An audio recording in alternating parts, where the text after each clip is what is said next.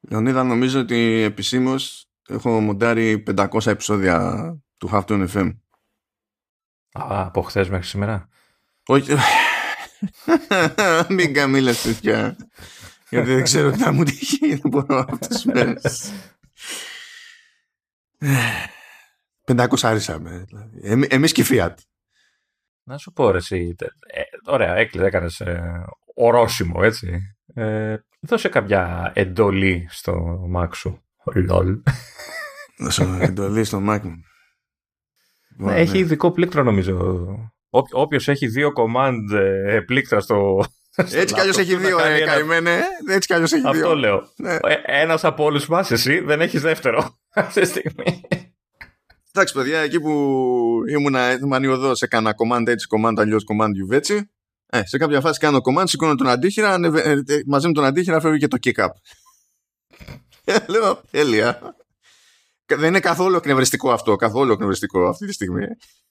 Ναι, δεν, δεν ξέρω βέβαια ε, στη δική σου περίπτωση αν, ε, γινο, αν γινόταν το αντίθετο, αν θα στεναχωριούσαν πιο, πιο λίγο.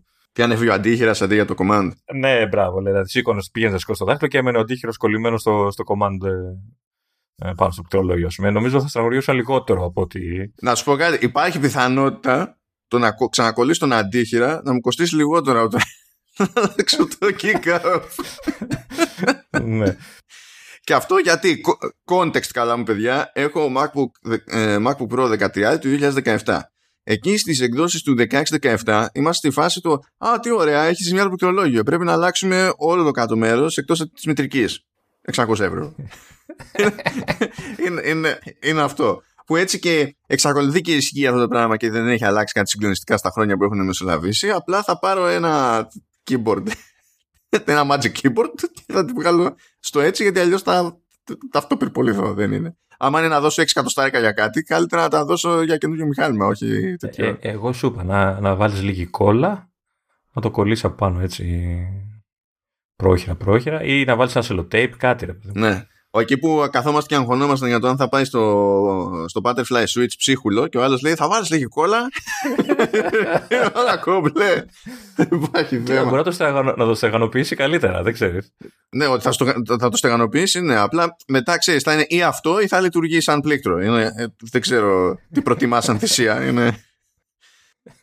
Τέλος πάντων, τώρα είναι βάσανο το πράγμα. Βέβαια, εντάξει, έτσι όπως τα ακούτε θα είναι διασκεδαστικό για εσάς. Το καταλαβαίνω. Δηλαδή. Εγώ έκανα και, και πρόταση στο Facebook, αλλά ε, τσαντίστηκες, δεν, δεν καταλαβαίνω γιατί. Γιατί δεν βολεύει για σέο, ρε φίλε. Πώς θα το. Αυτό, τι keyword είναι αυτό, να το λέμε ο ες και το να βγάλουμε το command. Αφού έφυγε. Το, ε, ε, ε, πώς το λένε, η ε, σένδεξη, ξέρεις, ε, λύπης και. Να κρατήσουμε ενός λεπτού υγεία. Να βάλουμε το, το, το command στο logo να κυματίζει με σύστημα, να το χαμηλώσουμε λίγο πιο κάτω από το ο ες. Μπράβο, μπράβο, μπράβο. Δηλαδή, εγώ για σένα το κάνω. Δεν, δεν το έκανα για να σε πειράξω. Λοιπόν, κάνουμε μια απόπειρα τώρα να το δέσουμε όλο αυτό. Λοιπόν, είναι command ο ες εκατόν εβδομήντα έξι. Ε, άλλο ένα επεισόδιο που έρχεται με τη στήριξη της LEAP. Έχουμε μετά τα κλασικά περισσότερα. Ε, αυτή τη φορά το μενού έχει μερεμέτια από macOS Ventura που το πιάσαμε και το πλανήσαμε την περασμένη εβδομάδα. Έχει κάτι υψηλά που μας έχουν μείνει και προέκυψαν στη, στην πορεία. Και πάμε για iOS δεκαέξι και watchOS εννιά με τη λογική ότι αυτά αντιμετωπίζονται και λίγο ως κόμπο. Δηλαδή εξακολουθεί το watchOS πάνω κάτω να είναι iPhone accessory, άμα τα βάλουμε έτσι λίγο αυτό. Ε, να, να ξαναπούμε εδώ ότι κάποια πράγματα σε iOS θα, θα φύγουν λίγο πιο γρήγορα γιατί τα είπαμε ήδη στο Mac, έτσι. Ναι, ναι, γιατί κάποια είναι ακριβώς ίδια σε, διαφο- σε πολλαπλές πλατφόρμες της Apple φέτος, ε, αλλά... σε κάποια θέματα που έχουμε καλύψει, σε κάποιες πτυχές που έχουμε καλύψει, ενίοτε υπάρχει καμιά διαφορά που μπορεί να είναι συγκεκριμένα, ξέρω εγώ, για το, ας πούμε, το iOS. Οπότε εκεί θα σταθούμε λίγο, λίγο παραπάνω. Μ' αρέσει που λες φέτος. Ε, τα τελευταία χρόνια γίνεται αυτό. Ε, δηλαδή υπάρχουν πάρα πολλά features που είναι εκείνα παντού, κυρίως γιατί ε, είναι, ο, είναι ο τρόπος για να συνεργάζονται μεταξύ τους όλες οι πλατφόρμες, ξέρεις. Ε... Να σου πω την αλήθεια, μιας και το λες, έχω την εντύπωση ότι φέτος είναι πιο συχνό αυτό το φαινόμενο. Κάθε χρόνο. Πώς να σου πω, προς τα εκεί πηγαίνει. Okay. Αλλά θυμάμαι εκεί που είχαν κοινές αλλαγές να είναι πιο συχνό να έχουν και, περισσο... και κάποιες διαφορές. Ενώ τώρα καθώς έκοβα κίνηση για το τι, τι, ξέρεις, αναντιστοιχίες υπάρχουν στο ίδιο κομμάτι, έβλεπα λιγότερες φέτος ή τουλάχιστον μπορεί να, ξέρεις, έτσι απλά να το θυμάμαι σε σχέση με πέρυσι. Γιατί παιδιά, να κάνουμε αυτά τα επεισόδια κάθε χρόνο μετά, ο εγκέφαλος έχει κάτι θέματα. Είναι, δεν... Εννοείται ότι δεν θυμάσαι τίποτα μετά, έτσι δηλαδή. Εδώ πέρα, όταν έχει δύο ώρα βάζω τις μπέτα, γίνεται το λανσάρισμα και μέχρι το λανσάρισμα έχω ξεχάσει τι, τι υποτίθεται ότι ήταν καινούριο. Στο... το έχω ξεχάσει όλα, βέβαια. Δεν θα βάλεις μπέτα στο λανσάρισμα φέτος. Κοίτα, άνοιξα το, το site του Rock and Beat. Είναι τέταρτη φορά που το λέω έτσι, στα πόσα χρόνια το γράφουμε. Α, α, άνοιξα το site σήμερα, σήμερα. Στην τουαλέτα κιόλας, για, για, για παρέα. Ε, άνοιξα το site του Rock and Beat που βγάζει στο Audio Hijack. Για να δω, και έχουν από έξι του μήνα που έσκασε στο keynote, από έξι του μήνα είναι ε, μη βάλετε μπέτα. πριν, να δουν, πριν προλάβουν να δουν αυτό, οτιδήποτε. Γιατί λέει, έχουμε, λέει, προγραμματίζουμε, λέει, τις εφαρμογές μας defensively. Οπότε λέει τι γίνεται. Ακόμα και αν δεν υπάρχει κάποιο όντως πρόβλημα, ρε παιδί μου, με το, ώστε να κάνει break το audio engine και να μην μπορεί να λειτουργήσει η εφαρμογή, εμείς έχουμε ρυθμισμένες εφαρμογές μας, όταν τρέχει beta για νέο major release, να αρνούνται να λειτουργήσουν. Δεν ξέρω, κά, κάτι υπονοούν μάλλον, δεν ξέρω. Δεν ξέρω, εμένα δεν μου αρέσει. Αυτά κάνουν επιλογές για μένα, αντί να μου δώσουν εμένα την, την ελευθερία, και δεν το καταλαβαίνω αυτό το πράγμα. Εγώ νόμιζα ότι ε, η, η ζωή είναι το Linux. Δεν ξέρω γιατί είμαστε σε αυτές τις πλατφόρμες και τι κάνουμε εδώ πέρα. Σου ξαναπροτείνω να περάσει την beta στο άλλο σου μηχάνημα. Στο, στο πιο άλλο μηχάνημα. Το εναλλακτικό. Αφού έτσι λένε όλοι. Το εναλλακτικό. Το εναλλακτικό μου είναι ένα iMac δύο χιλιάδες εννιά που κοιτάζω που θα τον δώσω, μπας και βγει τίποτα το αλουμίνιο. Πλάκα κάνεις τώρα. Δηλαδή, αν υπήρχε κάποια ειδική μάντρα για Mac. Απόσυρσε τελείως. Λοιπόν, και μιας και λέγαμε εκεί για το πόσο μου κοστίζει ο αντίχειρας και πόσο μου κοστίζει οτιδήποτε άλλο σχετικό, ε, τα πρώτα μερεμέτια ε, αυτή τη φορά δεν έχουν καν να κάνουν με Ventura, έχουν να κάνουν με Apple Pay Later που λέγαμε την περασμένη φορά, ε, γιατί προέκυψε ότι όντως δεν μπλέκει κάποια τράπεζα στην όλη φάση. Δηλαδή μπλέκει τράπεζα για τις αξιολογήσεις, για, το, για, το, για τη χρηματοπιστωτική ικανότητα του ατόμου, έτσι, οκ. Okay. Άρα είναι κίνηση τη, της Apple κατευθείαν. Ε, ναι, δηλαδή εκείνη την ώρα δανείζεις λεφτά από την Apple. Και άμα τις τελειώσουν...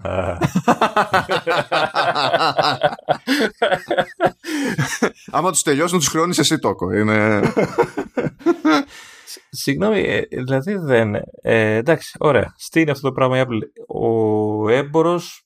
δεν ενδιαφέρεται γιατί δεν καταλαβαίνει τίποτα. Αυτός όχι, γιατί θα πάρει τα λεφτά του, όπως τα παίρνει και από την πιστωτική άσχετα με το αν εσύ έχεις πληρώσει εγκαίρως στην τράπεζα. Ε, αυτό. Και ε, έχει, λέει, νέα θυγατρική η Apple που λέγεται Apple Financing και έχει αναλάβει τα αυτά. Ε, πόσο εύκολα καταθέτει αύριο ε, πώς λένε, trademark, ε, ξέρεις, alert για τον όρο άι μπαν. Θα υπάρχει ένα πρόβλημα, πιστεύω, εκεί. Και εννοείται μόλις το πάρει θα το μετανομάσει Apple Ban. Ναι, δεν... Υποθέτουμε πάντως ότι δεν είναι για, για, για όλους, έτσι. Ξεκινάει με Αμερική αυτό, λογικά. Ναι, ξεκινάει με Αμερική γιατί στην ουσία ε, χρησιμοποιείται η Goldman ως μεσάζοντας για να μπορεί η Apple να χρησιμοποιεί το δίκτυο της Mastercard. Αλλά δεν είναι η Goldman που κάθε και τσεκάρει αν εσύ είσαι ok για την υπηρεσία ή όχι, ούτε η Goldman που θα μεταφέρει τα κεφάλαια. Δηλαδή στην όλη φάση το κονέ και εγγυητής και τα λοιπά προς τον έμπορο είναι, είναι η Apple. Ε, είναι αστείο. Βέβαια δεν ξέρω πόσο αστείο είναι το ότι προσπαθεί να μπλέξει ακόμη περισσότερο με τα χρηματοπιστωτικά η Apple. Δηλαδή πόσο ανάγκη έχει η Apple? Όχι, θέλει να γίνει τράπεζα. Τι προσπαθεί να κάνει? Γιατί δεν είναι ήδη τράπεζα? Ναι, για την πάρτη της όμως. Δηλαδή, καταθέτει στον εαυτό της πράγματα. Αλλά, ξέρω εγώ, μή, μήπως ανοιγόμαστε πολύ και μας φάει μαρμάγκα στο τέλος πάλι. Ξέρω, ε, εγώ σωρίζομαι από την άποψη ότι, ρε παιδί μου, ξέρεις, μια εταιρεία θέλει ανάπτυξη εδώ, ανάπτυξη εκεί. Αυτό σημαίνει ότι ε, μπαίνουμε στο πιο κλάδο να είναι. Δηλαδή, αν αύριο αποφασίσει ότι υπάρχει περιθώριο ανάπτυξης, ρε παιδί μου, στον αγροτουρισμό, Αυτό από μόνο του είναι ικαν, ικανή αιτία, ξέρω εγώ, για να μπει σε αυτόν τον κλάδο. Δηλαδή, ξέρεις, λίγο περίεργο. Ζω για να δω τον Greg να σκάβει χωράφια, έτσι, να, να οργώνει. Α, θα είναι ερωτικό το βίντεο και το ξέρεις. Το ξέρεις, να τα λες αυτά ενώ το, το ξέρεις. Πάντως δεν ξέρω, εγώ θυμάμαι εκείνο το, το, το πίνακα που είχε ε, σχεδιάσει απάνω ο Jobs όταν πρωτο, όχι πρωτό, όταν ξαναπήγε στην Apple, εκείνο το, το σταυρό με τα τρία τέσσερα προϊόντα, πόσα ήταν, ε, που λέει εμείς αυτά κάνουμε και τα άλλα τα πετάμε, και τώρα φαίνεται ότι πάμε πάλι στην άλλη άκρη, ανοίγουμε παντού τα πάντα, ξέρω εγώ, για... δεν, δεν ξέρω πόσο καλά θα τις βγει όλα αυτά. Ναι, τώρα ναι, δεν, δεν είμαι super σίγουρες. Anyway, θα φύγουμε από το Apple Pay Later. Απλά βγήκε αυτή η λεπτομέρεια, τέλος πάντων, ε, και θα πάμε στα μενεμέτια του, του Ventura. Διότι θυμάστε, λέγαμε για χειριστήρια και τέτοια, ότι α, Joy-Con και ό,τι να είναι.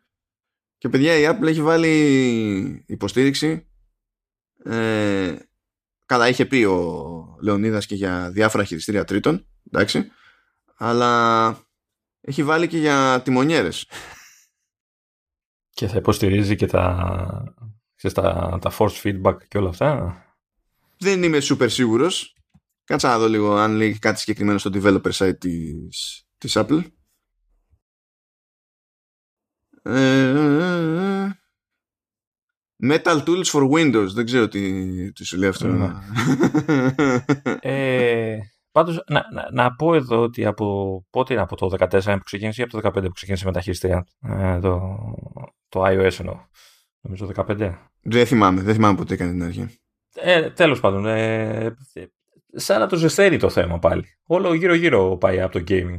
Τώρα φέτος η μπάλιστα τούρξε και μια κλωτσιά, έτσι, ξέρεις, υπάρχουμε κι εμείς. Ναι, και έβγαλε και τέτοιο. Έβγαλε και Unity plugins, δηλαδή για το Game Center, για Haptics, Face Audio, Accessibility και Game Controlling Frameworks για, το, για, για, τα, για τη μηχανή Unity. Και είναι, αυτά είναι free, πάρτε τα. Ναι. Και πιο ενδιαφέρον είναι αυτό με το accessibility. Δηλαδή υπάρχει τώρα free framework, παιδί μου, από την Apple, να τη χρησιμοποιήσει κάποιος που φτιάχνει παιχνίδι στο Unity, ώστε να φροντίσει το παιχνίδι του να είναι accessible στις πλατφόρμες Apple. Ναι. Τώρα μετά με την τιμονιέρα τι θα δούμε, το καινούριο Forza στο Mac. Μα δεν ανακοινώσαν αυτοί ότι θα έρχεται σε Mac το Grid Legends. Ε, σου λέει, ε, θα, θα έχουμε τουλάχιστον ένα, το οποίο τέλος πάντων θα γίνει. Και λέει εντωμεταξύ τιμονιέρες, πε, πετάλια και τέτοια, λέει κανονικά. Και λέει including the Logitech τζι εννιακόσια είκοσι και ε, τζι είκοσι εννιά. Μπράβο, αλλά καλό θα ήταν να είχαμε μια πιο συγκεκριμένη λίστα, λέω εγώ τώρα. Να ξέρουμε, καταλάβουμε τι υποστηρίζεται πού. Ε, Α, υποθέτω τα Logitech έχουν μια προτεραιότητα, γιατί έχουν μια αγάπη γενικότερα με τέτοια, μεταξύ τους οι εταιρείες. Έτσι δηλαδή. Ισχύει. Ε, τώρα πάμε σε κάτι πιο άσχετο. Λοιπόν, ακούστε λίγο εδώ πέρα Inception. Ε, θα επιτρέπεται, λέει, η λειτουργία Linux Virtual Machine, ε, τη δυνατότητα να τρέχουν, ε, λέει Intel Apps εδώ, εννοεί τέλος πάντων, εννοεί εφαρμογές, καλά, για εξακόσια ογδόντα έξι στην ουσία, ναι, τέλος πάντων, για Intel, μέσω Rosetta στο macOS Ventura. Δηλαδή στο Ventura θα, μπορεί να, θα μπορούμε να ανοίγουμε ε, Linux Virtual Machine και να τρέχουμε Intel Apps. Το Linux θα είναι όμως αρμ ουσιαστικά, από ό,τι καταλαβαίνω. Σαν λειτουργικό. Θα είναι... και απλά θα τρέχει... Ε, ναι, γι' αυτό χρειάζεται Rosetta. Αλλιώς mm. δεν θα χρειάζονταν Rosetta. Άρα το Rosetta τι, θα το, θα το κάνει κάποιο είδους port, γιατί πώς θα το βλέπει το, το Virtual Machine μέσα. Ή θα το αναλαμβάνει όλο αυτό το macOS, πώς θα το κάνει όλο αυτό. Ε, τώρα για να δω, δεν ξέρω... Και αν γιατί δεν, έχουν το, δεν το κάνουν και στα Windows αυτό, επιτέλους, σιγά σιγά. Γιατί έχουμε πει, ρε, εκεί πέρα δεν δίνει Windows η Microsoft, ρε, πόσες φορές θα το πούμε. Θα πετάχει τώρα πει, υπάρχουνε, άμα είσαι insider υπάρχουνε. Δεν δίνει, άνθρωπε, δεν δίνει. Το, το βλέπω ως πρώτο καλό βήμα, για όταν θα δώσουν. Ξέρω, στο λέω ενάμιση χρόνο, ότι, το, ο, ότι όλο είναι τεχνικώς εφικτό. Το ζήτημα είναι πότε θα ξεκουνηθεί η Microsoft. Ωραία, εδώ πότε θα το χωνέψει. Όταν θα ξεκουνηθεί η Microsoft, έχουμε, θα έχει γίνει ήδη υποδομή για να τρέχει και μέσω ροζέτα κλασικές εφαρμογές. Γιατί αν είναι να περιμένω από τις εφαρμογές που θέλω εγώ να γίνουν port σε αρμ, εντάξει. Οπότε τέλος πάντων ε, με, με Ventura και με Apple Silicon θα είναι εφικτό πάλι να τρέξει κάποιος Linux βι εμ legit στο okay. σε Mac. Οπότε πάει και αυτό. Από άλλη, άλλη κουφή λεπτομέρεια ε, λέει ότι με το Ventura όταν θα πάμε να κουμπώσουμε, λέει, υπάρχει μια καινούρια λειτουργία ασφαλείας για αξεσουάρ τέλος πάντων γιου ες μπι-C. Ε, καλά και Thunderbolt. Τέλος πάντων, γιου ες μπι-C είναι το βίσμα, αλλά καταλαβαίνετε. Okay. Ε, που λέει στην ουσία θα υπάρχει ένα ενδιάμεσο βήμα μετά τη σύνδεση που θα ζητείται η άδεια του χρήστη για να επικοινωνήσει όντως το σύστημα με το αξεσουάρ. Και αυτό ισχύει για Mac με Apple Silicon. Δεν ισχύει, δηλαδή. Δεν αλλάζει αυτό σε Intel Mac που θα τρέχει Ventura. Αυτό δεν ισχύει στα, στα όλες τις κατηγορίες. Λέει εξαιρούνται φορτιστές, καλά προφανώς, οθόνες, ξέρω εγώ, ε, οι συνδέσεις σε εξουδωτημένο hub και τα λοιπά. Οπότε δεν είναι για ό,τι να είναι όπως να είναι. Πάντως ε, γιατί, τώρα, πριν το Ventura, ε, εμένα όταν... κάθε φορά που συνδέω το iPad για sidecar μου λέει ξεκλειδώστε το για να πάρει μπρος. Ναι, αυτό έχει να κάνει με το πώς λειτουργεί το, το iPad όμως. Ναι, αλλά πάνω κάτω παρόμοια λειτουργία είναι και αυτό, έτσι, δηλαδή το, απλά το επεκτείνουμε. Όχι, δεν είναι παρόμοια λειτουργία. Είναι ότι άμα δεν το ξεκλειδώσεις δεν λειτουργεί αυτό το πράγμα. Δεν ενεργοποιείται το iPad για να λειτουργήσει το sidecar. Εδώ πέρα είναι ναι. σαν δικλείδα ασφαλείας. Το στυλ θες να επιτρέψω τη λειτουργία Α, του. Να, να, να συνδεθεί, ναι, κατάλαβα. Ναι. Αυτό. Και έχει, είναι setting μετά και έχει να το κάνεις ε, always allow, ξέρω εγώ, ή να το κάνεις κατ' εξαίρεση. Α, δηλαδή σε... Άρα θα θυμάται το όποιο περιφερειακό, έτσι, για να μην χρειάζεται κάθε φορά να σου ζητάει. Α, θα σπάγανε μπάλες, ρε, άμα ήταν κάθε φορά. Ε, επειδή ξέρω, το κάνουνε. Λέω εγώ τώρα. Εντάξει, εντάξει. Ε, από εκεί και πέρα άλλα ψηλά. Εντάξει, redesign λέει στο about της Mac. Εντάξει, δεν έγινε και... δεν χάλασε και... Λοιπόν, ε, για να καταλάβετε τώρα, για να επιστρέψουμε λίγο στα controllers και τα λοιπά, υπάρχει στο, στο settings app που είναι στο system settings που μέχρι τώρα τα λέγαμε system preferences και πάνε για redesign, υπάρχει καρτέλα για game controllers και έχει πλάκα γιατί όταν αναγνωρίζει το χειριστήριο έχει και το logo το αντίστοιχο, ξέρω εγώ, Xbox Wireless Controller βλέπω εδώ και έχει το logo κανονικότατα. Δεν είναι... Λέγαμε, ο, ο Mac γίνεται το απόλυτο gaming machine. Και με την καλύτερη webcam όλο τον επόμενο. Δεν θα μπορέσουμε ποτέ να πάρουμε στα σοβαρά αυτές τις κινήσεις, το ξέρεις, έτσι. Δηλαδή δεν το πιστεύουμε ποτέ. Κάποια, κάποια στιγμή θα, θα γίνουμε γραφικοί όμως. Θα, θα έχει αρχίσει πλέον να... Τι εννοείς κάποια στιγμή, έλα, έλα τώρα, βρεις κάτι καλύτερο. Κάποια θα γίνει υπολογίσιμη δύναμη, λέμε τώρα. Και εμείς ακόμα τα κοροϊδεύουμε. Ε, το άλλο, υπάρχουν λέει background sounds για να, για να σε καλμάρουν και να σε, βοηθάς, να, εσ... να σε βοηθούν να εστιάζεις στο, στον Mac, εντάξει, ποτέ. Νομίζω ποτέ. Κάτι, είχαμε πει, κάτι είχαμε πει γι' αυτό στα γενικότερα του macOS. Αλλά ήταν, ήταν σε, σε Mac, δεν το θυμάμαι αυτό. Okay. Πού να, πού να κάτι, θυμάμαι. Στο κάτι νομίζω στο accessibility, νομίζω το έλεγα εγώ. Οκ, okay, εντάξει. Okay, ναι, ναι. Ε... Εννοείται off όλο αυτό, έτσι, δηλαδή... Το, το, θα σας καλμάρουν τα νεύρα, εμένα είναι το αντίθετο συμβαίνει με όλα αυτά τα τσιου τσιου και τα πλίτς πλίτς. Επίσης λέει καλύτερα sorting options στο Music App, που δεν ξέρω γιατί δεν το είχε στη λίστα αυτό το, το πράγμα η Apple, αλλά τέλος πάντων, οκ. Okay. Ε, και καλά, slide redesign στο, στη Siri, εντάξει. Αυτά καταλαβαίνετε, όταν είπαμε ότι είναι ψηλοπράγματα, είναι... Είναι ψηλοπράγματα, δεν κάθομαστε να. Τι εννοώ, ναι, redesign, είναι το κουμπί που εμφανίζει αυτό το στρογγυλό. Θα, τι θα έχει, ξέρω. Ε, δεν ξέρω, άμα, άμα δεν το δω. Τι, τι άλλο, λέει ότι σε Mac η Siri μπορεί να ξεκινάει timers. Απίστευτο. Απίστευτο ότι τόσα χρόνια απλά δεν γινόταν. Ε. Ε, αυτά είναι μέσα στα, στα Quick Actions που λέγαμε για το, για το Spotlight λογικά. Δηλαδή συνδέονται όλα αυτά μαζί. Που μπορείς να τα κάνεις και από το Spotlight, ας πούμε, λογικά. Playlist search στο Music App. Τι εννοεί ο Μπίτης, τι εννοεί playlist search. Δεν θα, δεν αφού έτσι κι αλλιώς έβγαζε αποτελέσματα σε playlists. Εκτός αν έχει κάποιο φίλτρο για να πεις ότι θέλω να ψάξω μόνο playlists. Εντάξει. Color gradients λέει για desktop wallpapers. Εντάξει. Ε... Α, στο... Ναι, υπάρχει κάτι άλλο στο... Αυτό έχει να κάνει όχι με Apple Pay Later, έχει να κάνει με Apple Pay γενικά.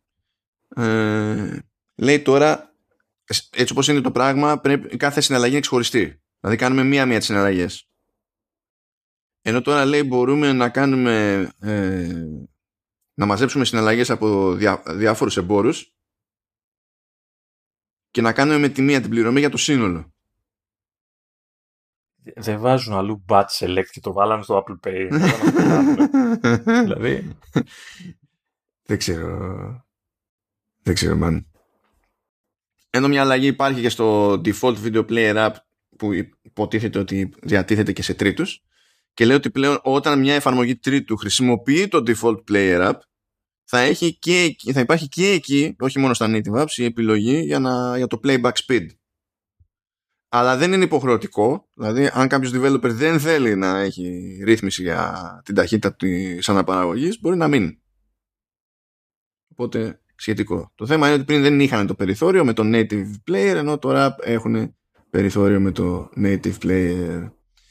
Ε, υπάρχει ένα ερωτηματικό για αυτά που λέγαμε για έιτς ντι αρ δέκα συν τις προάλλες, διότι στην αρχή αναφερόταν στην επίσημη επικοινωνία το έιτς ντι αρ δέκα συν και μετά σταμάτησε να αναφέρεται στην επίσημη επικοινωνία το έιτς ντι αρ δέκα συν. Κάποιος έκανε edit και τώρα αυτό ήταν ούψ, ήταν άστο μέχρι να είναι έτοιμο, δεν, δεν ξέρω ακριβώς, δεν ξέρω τι θα σας πω και αυτό το πραγματάκι. Ε, και αν θέλετε να ξενερώσετε όσοι, δεν έχετε, όσοι είστε σαν και εμάς και δεν έχετε περάσει Apple Silicon, να πούμε στα γρήγορα πραγματάκια που απλά δεν πρόκειται να λειτουργούν χωρίς Apple Silicon. Σε, σε Mac δηλαδή. Εντάξει, όχι. Είναι live captions είναι που δεν θα λειτουργούν. Καλά, αυτό δεν θα λειτουργούσε έτσι κι αλλιώς δεν είμαστε στην Ελλάδα. Καλά, ναι. Απλά, ε, παιδί μου, να σου πω κάτι. Ε, αν όμως είχες ένα εισερχόμενο που ήταν σε υποστηριζόμενη γλώσσα, δεν θα ήταν άσχημο. Ναι. Έτσι, δεν είναι μόνο για το. Δεν ξέρω, δεν ξέρω όμως αν ε, θα μπορεί να το ενεργοποιεί έτσι. Πρέπει να αλλάζεις κάθε φορά τη γλώσσα του συστήματος για να, ξέρεις, να πάρει μπρος. Αυτό δεν ξέρω. Ναι, δεν το ξέρω κι εγώ. Το reference mode με sidecar είναι μόνο με Apple Silicon. Και το. Που, όχι, που σου ρεγαμότο είναι το επόμενο. Ναι. Λέει υποστήριξη emojis στο dictation mode. Γι' αυτό έλεγα, έβλεπα αυτό και λέω. Α, καταστροφή. Γιατί... Ε, νομίζω ότι πάω να πάρω ένα. εμ ουάν τώρα. εμ δύο, ό,τι να είναι τέλος πάντων. Δηλαδή τώρα προσέξει το dictation στις υποστηριζόμενες γλώσσες, δηλαδή που έχει ελληνικά κτλ. Στο, στο Ventura, αλλά και σε άλλα στήματα τέλος πάντων, υποτίθεται ότι τώρα μπορεί να βάζει αυτόματα στίξη, αντί να του λέμε τη στίξη. Και πέραν αυτού μπορεί να κάνει μόντα αυ, αυτόματα να λέμε τέλος πάντων το τέτοιο και να βάζουμε smileys σε smileys. Όπως έμεινα εγώ στο εμ ες εν. Ρε, ρε φίλε, πόσο γέρος είσαι. Ναι, έμεινα στο εμ ες εν, εντάξει. Α, βάζουμε emoji αλλά στο, στο dictation mode. Ε, αυτό χρειάζεται Apple Silicon, παιδιά. Δεν γίνονται αυτά τα πράγματα. Έτσι, απλά δεν είναι. Είναι, βα, είναι βαριά λειτουργία αυτή. Θέλει fast swap στη μία, στη μνήμη. Θέλει multi-threading, δεν ξέρω τι θέλει. Να θέλει ο, τους high πυρήνες ε, να δουλεύουν full. Ε, ε, εμούτζα. Όχι emoji, εμούτζα. Λοιπόν, και πάμε, τελειώσαμε ας πούμε με τα μερεμέτια του macOS Ventura. Γιατί να ανεβάζουμε σιγά σιγά ρυθμό, πάμε καλά μου παιδιά για watchOS εννιά, το οποίο δεν θα πάρει αιώνες, σε αντίθεση με το iOS που συγκριτικά θα πάρει αιώνες. Οπότε πάμε, πάμε για watchOS εννιά. Ε, τι, τι θε, θες να ξεκινήσεις, να ξεκινήσεις Λεωνίδα, τι, τι σε ψήνει. Ό,τι θες, κάτσε, δεν έχω πλάι να διαβάσω τίποτα. Ωραία. Ε, ξεκίνα. Έχει πολλά, δεν μπορώ να τα προλαβαίνω. Λοιπόν, ε, έχουμε και λέμε. Εδώ είναι πιο εστιασμένα τα πράγματα. Ξεκινάμε με θέματα που έχουν να κάνουν με άσκηση, με workout.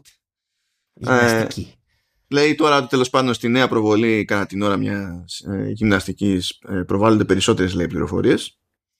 Ε, και στην ουσία με το Digital Crown μπορούμε να σκρολάρουμε για να δούμε ακόμα περισσότερες. Είναι σαν να υπάρχουν κάθετα home screen, σαν, σαν να έχει pages τέλος πάντων και να πηγαίνουμε από page σε page. Απλά κάνεις scroll, κάνεις ουσιαστικά και πηγαίνει. Ναι. ναι, απλά το βλέπω, αν δεις το interface, επειδή έχει στα δεξιά κάτι βούλες, σαν να είναι σελίδες, mm-hmm. δεν νομίζω ότι απλά, ξέρεις, είναι σαν μια τεράστια λίστα, ένα column view, ας πούμε, που το κάνεις έτσι. Πρέπει mm-hmm. να είναι λίγο σαν σελίδα φάση. Άντως, ε, βλέπω το κάνουν λίγο πιο hardcore, έτσι, δηλαδή βάζουν γραφήματα, βλέπω.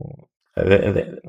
φεύγουν λίγο από τη λογική του απλού και μετράμε μόνο χρόνους και ξέρω, βήματα. Ναι, γενικά είναι, είναι ένα σημείο στο οποίο εστιάζουν στο, στο Apple Watch συστηματικά. Δηλαδή κάθε χρόνο έχει καινούργια πράγματα σε, για workouts, έτσι. Τώρα να ας πούμε, αυτή τη, αυτή τη φορά βάζουν λέει και heart rate zones ε, που υπολογίζονται λέει αυτόματα ε, και ποια είναι τα λογικά για, σε ποια φάση είστε και, και τα λοιπά με βάση τα δεδομένα που μαζεύονται συνολικά από το, από το σύστημα. Αλλά αν θέλει κάποιος να φτιάξει δικά του ε, heart rate zones μπορεί να φτιάξει. Αυτό είναι σημαντικό και στην ίδια τη, την άσκηση, διότι υποτίθεται ότι υποσυνθήκη μπορεί να θέλουμε να είμαστε σε συγκεκριμένη ζώνη ε, και μπορεί να επικοινωνηθεί από το ρολόι αν είμαστε στη ζώνη που πρέπει ή όχι και να προσαρμοστούμε, να προσαρμόσουμε ξέρω, την ταχύτητά μας ή οτιδήποτε εκείνη την, την ώρα ε, με βάση feedback προκύπτει αυτόματα αντί να καθόμαστε να χτυπιόμαστε και να τσεκάρουμε μέσα στην τύχη και, και τα λοιπά. Και μπορούμε να, πλέον να πειράξουμε, να κάνουμε καστομιές και σε workouts, γιατί λέει μπορούμε να υπολογίσουμε recovery intervals ε, και να έχουμε alerts για το, για το ρυθμό, τα zones που λέγαμε, ε, για την ισχύ και διάφορα τέτοια πραγματάκια, έτσι όπως τα θέλουμε. Δηλαδή έτσι κι αλλιώς είχαμε υποστήριξη για workouts, τώρα υποτίθεται ότι σου δίνει περισσότερο περιθώριο για, για καστομιές, να το φτιάξουμε όπως είναι να το φτιάξουμε. Uh, Επίσης, για εκείνους που είναι πιο πολύ στο τρέξιμο και υποτίθεται ότι έχουν κατά νου ένα συγκεκριμένο ρυθμό ώστε να πιάσουν το στόχο τους. Ε, πλέον υπολογίζεται ε, τρέχον ρυθμός, αλλά και μέσος ρυθμός, για να ξέρουμε αν είμαστε εκεί που θέλουμε να, να είμαστε. Επίσης, στην περίπτωση του τρεξίματος ή της ποδηλασίας, αν έχουμε κάποια ε, διαδρομή που κάνουμε συχνά, τότε μπορεί να μείνει αυτή η διαδρομή, μένουν τα στατιστικά αυτής της διαδρομής και μπορούμε να μπούμε στη διαδικασία, στην ουσία, τι, τι να κάνουμε, να συναγωνιστούμε το προηγούμενό μας ρεκόρ, ας το πούμε έτσι. Go, ghost race, έτσι. Ναι, ναι, αυτό, αυτό. Ε, αλλά, αλλά όχι της Νάμκο.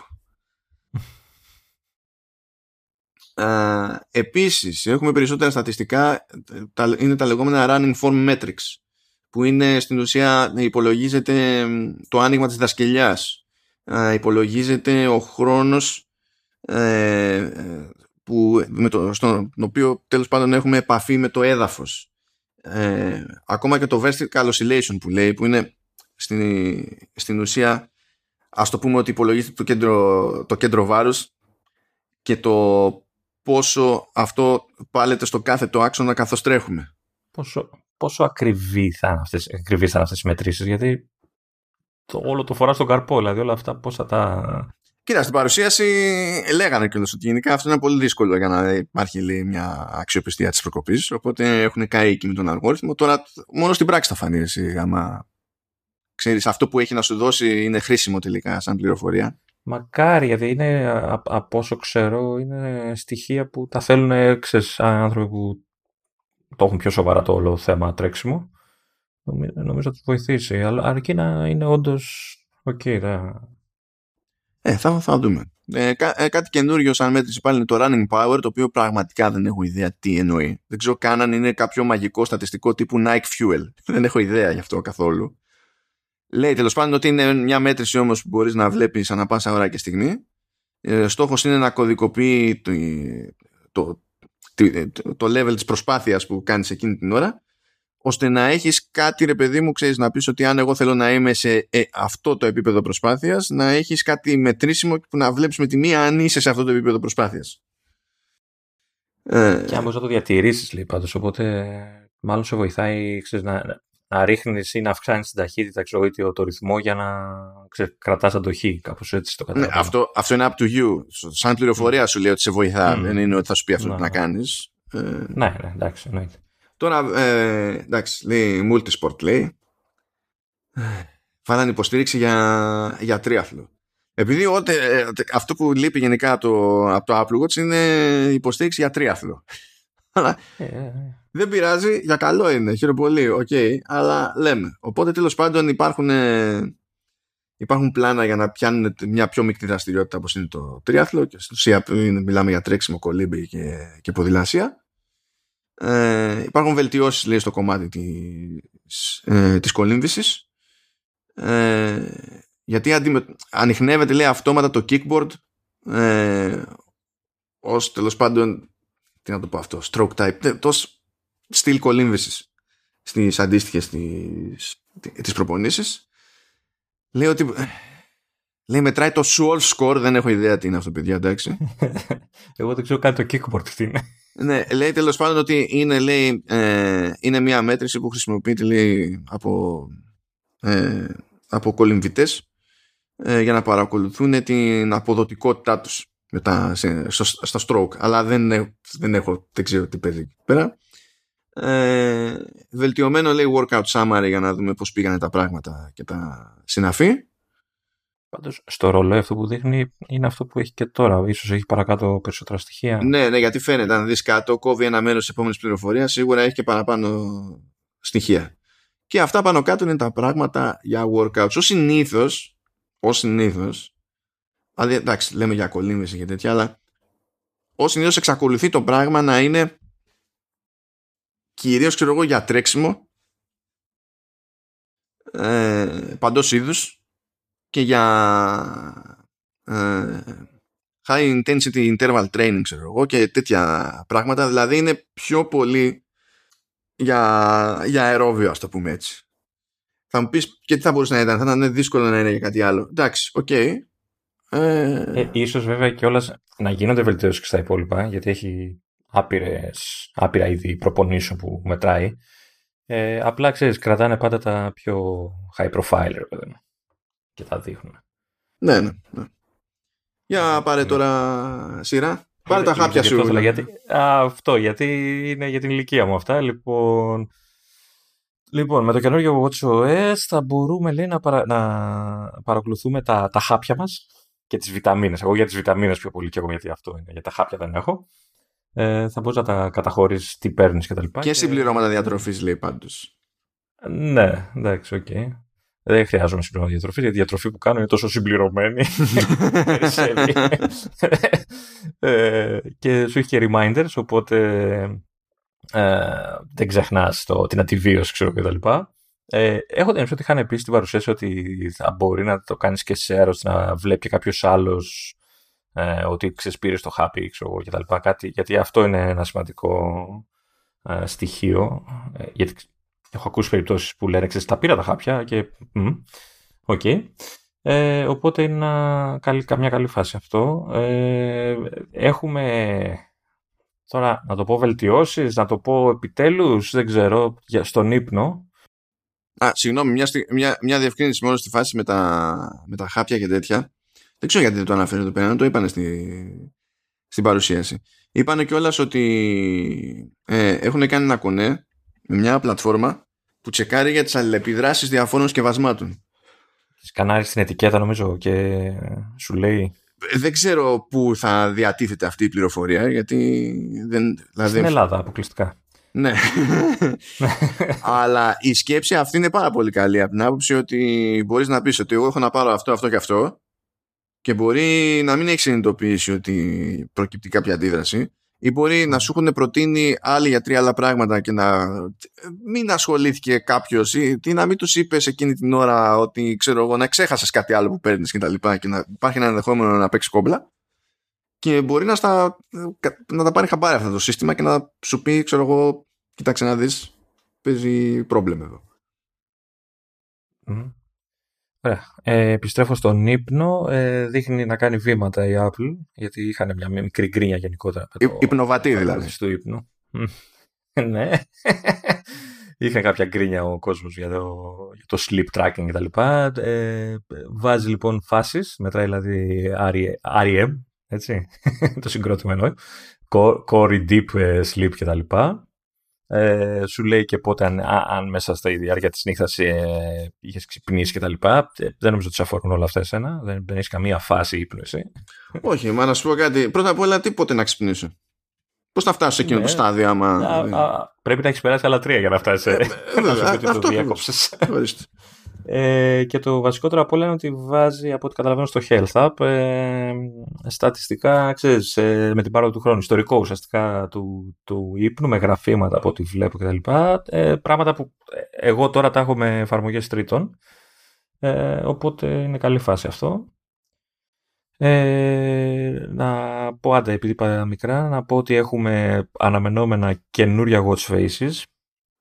Ε, έχουμε το Metropolitan, το οποίο όντως είναι καινούριο, γιατί μου λέει ο Βασίλης ότι μπήκε και του λέγω ότι είναι παλιό και τελικά είναι καινούριο. Sorry, Βασίλη, έχεις δίκιο. Και τι είναι αυτό για, για Μητροπολίτες?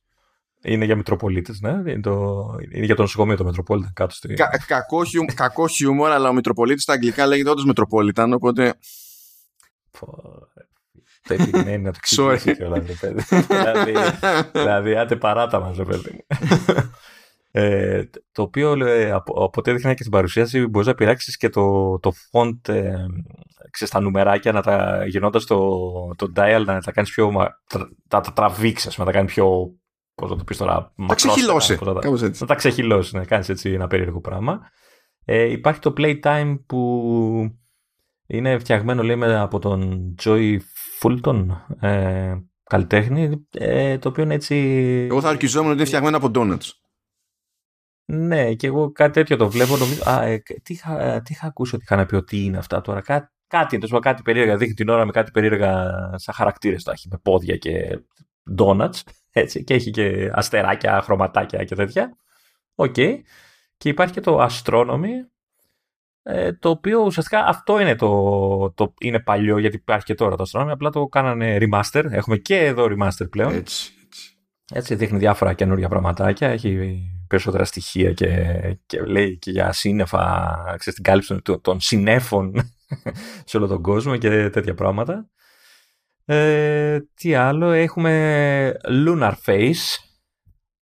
Δεν ξέρω πώς, ε, προφανώς μετράει, δείχνει τις φάσεις τους σελήνης κτλ. Οκ, okay, δεν είναι, από ό,τι καταλαβαίνω αυτό είναι για, ε, λέει για Κίνα, ξε, για Κινέζους, Ευρω, Εβραίους και ε, του, του Ισλάμ και τέτοια. Είναι προφανώς, σχετίζεται με, τη, με τις ώρες της προσευχής τους, από ό,τι καταλαβαίνω, ε, ή απλά είναι τα ημερολόγια? Όχι, νομίζω ότι έχουν να κάνουν περισσότερο με τα ημερολόγια, με τα διαφορετικά ημερολόγια. Νομίζω, να. σε αυτή την περίπτωση δηλαδή.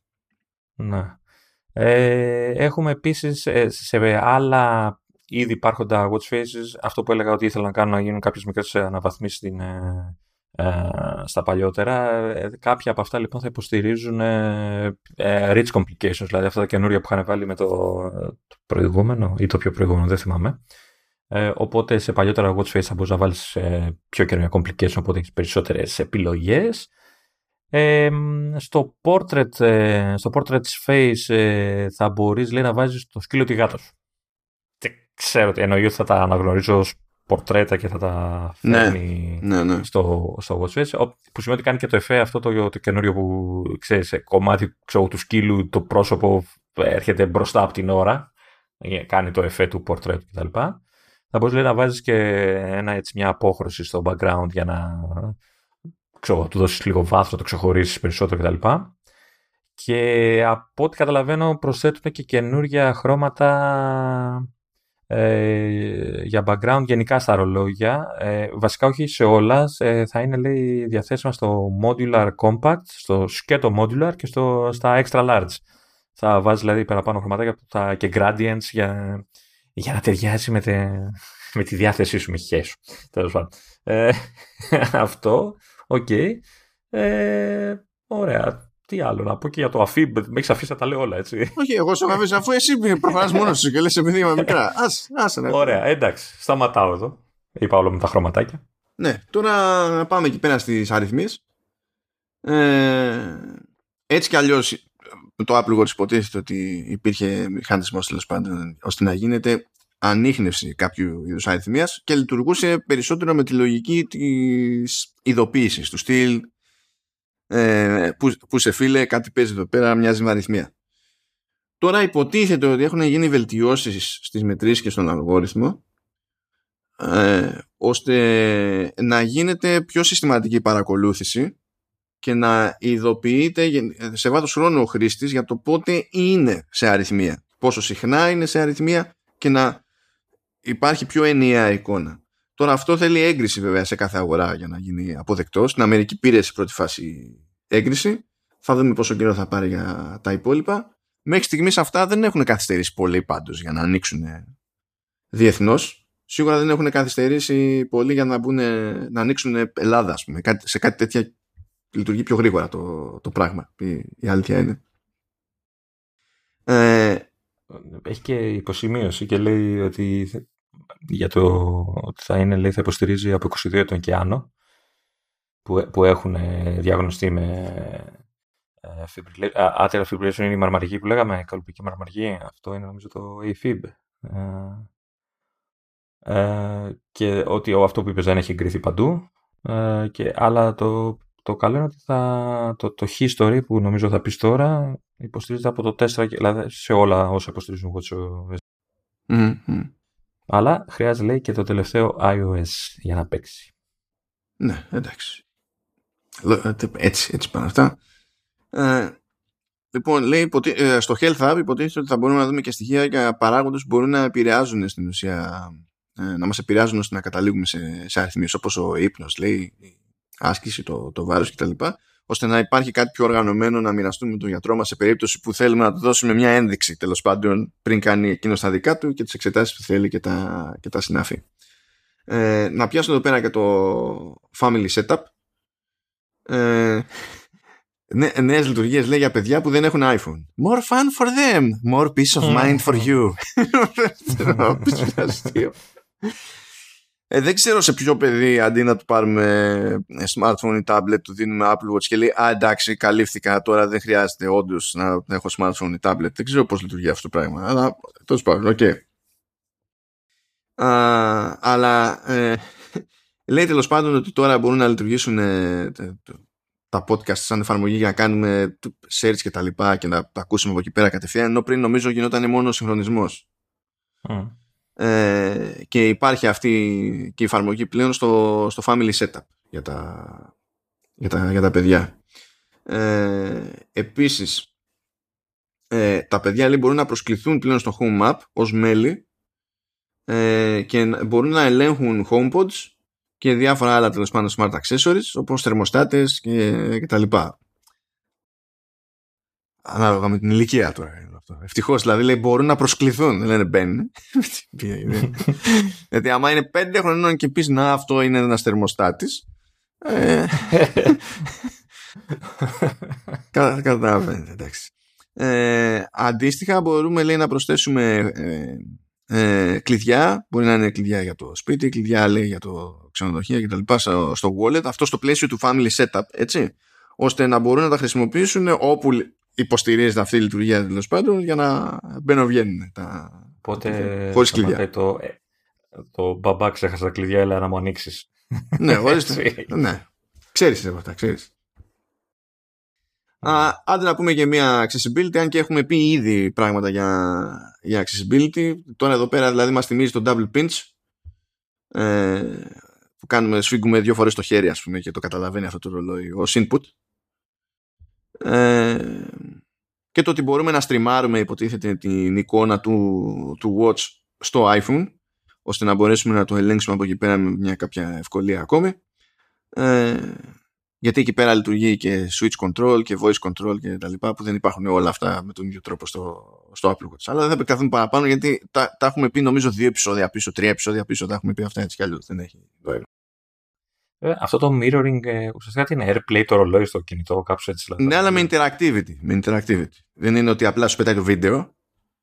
Θα είναι όμως στο κινητό του χρήστη που έχει το watch ή θα πρέπει να το στείλεις σε κάποιον άλλον για να τον βοηθήσει να το...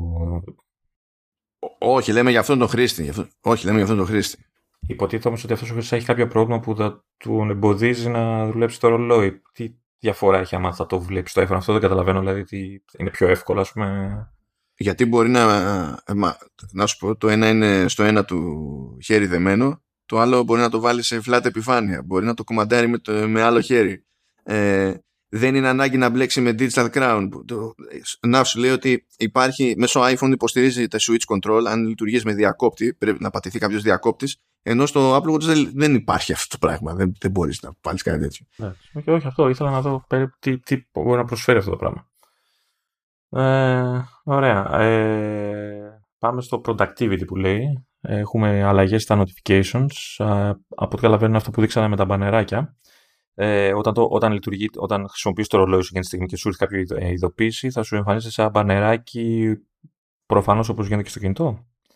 Ε, και όταν είναι, είναι ξέρεις, ο καρπός σου κάτω κτλ., θα εμφανίζεται η ειδοποίηση full screen. Ε, καλό, δεν μπορώ να πω. Ε, έχουμε αλλαγές στο dock. Νομίζω είναι χρήσιμη η αλλαγή που κάνει. Θα δίνει, λέει, προτεραιότητα σε εφαρμογές που τρέχουν στο background.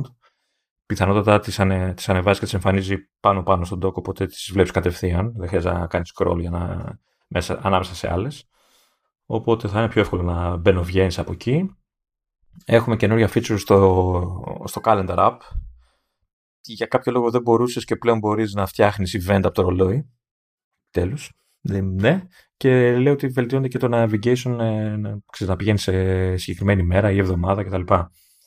Έχουμε προσθήκη νέων γλωσσών στη λειτουργία, στο πληκτρολόγιο, το οποίο είναι μόνο για το, watchOS, για το Apple Watch επτά, ε, που έχει touch, touch keyboard. Ε, πλέον έχει και υποστήριξη για γαλλικά, γερμανικά, ιταλικά, ιαπωνικά, πορτογαλικά, ισπανικά, ελληνικά, λαλαλα. Δεν υπάρχουν. Θα το λέω εγώ συνέχεια, μπας και μπεις. Γίνεσαι αεριστικός, γίνεσαι αεριστικός. ε, αυτό. Ε, ωραία, fitness βλέπω εδώ πολύ πράγμα. Ε,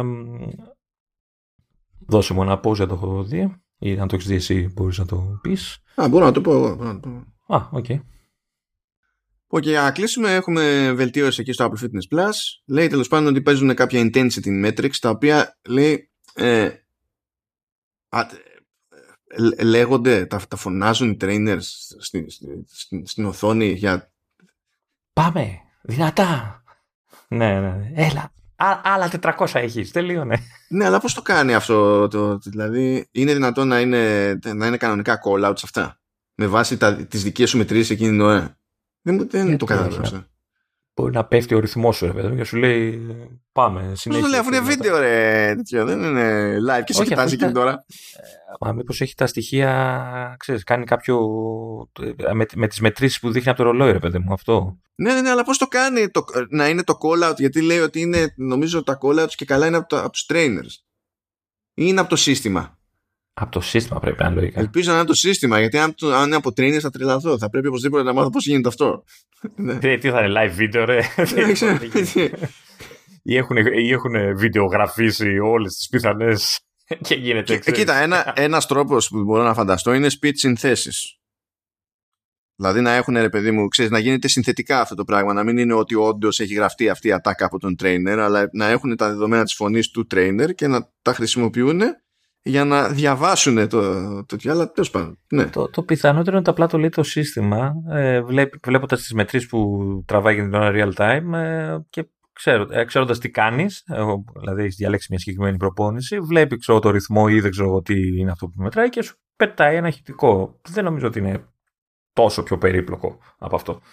Α, είπα, εξαρτάται σου. Αν είναι από τους trainers είναι περίπλοκο. Αν είναι το, ναι, το, το, να, το να σύστημα πιστεύω είναι. Μακάρι. Δεν θα το δούμε. Δεν θα το δούμε δεν γιατί, γιατί από κάτω λέει, ξέρω εγώ, trainers will also provide rowing, cycling and treadmill guidance. Ναι, στα βίντεο. Θα έχει βίντεο με τέτοιες ασκήσεις, προπονήσεις. Ναι, ναι, αλλά το, το guidance με βάση το τι κάνεις εσύ εκείνη. Γιατί μόνο τότε είναι guidance. Αν είναι κάποια στιγμή πετάω random συμβουλές στον τοίχο, δεν είναι guidance.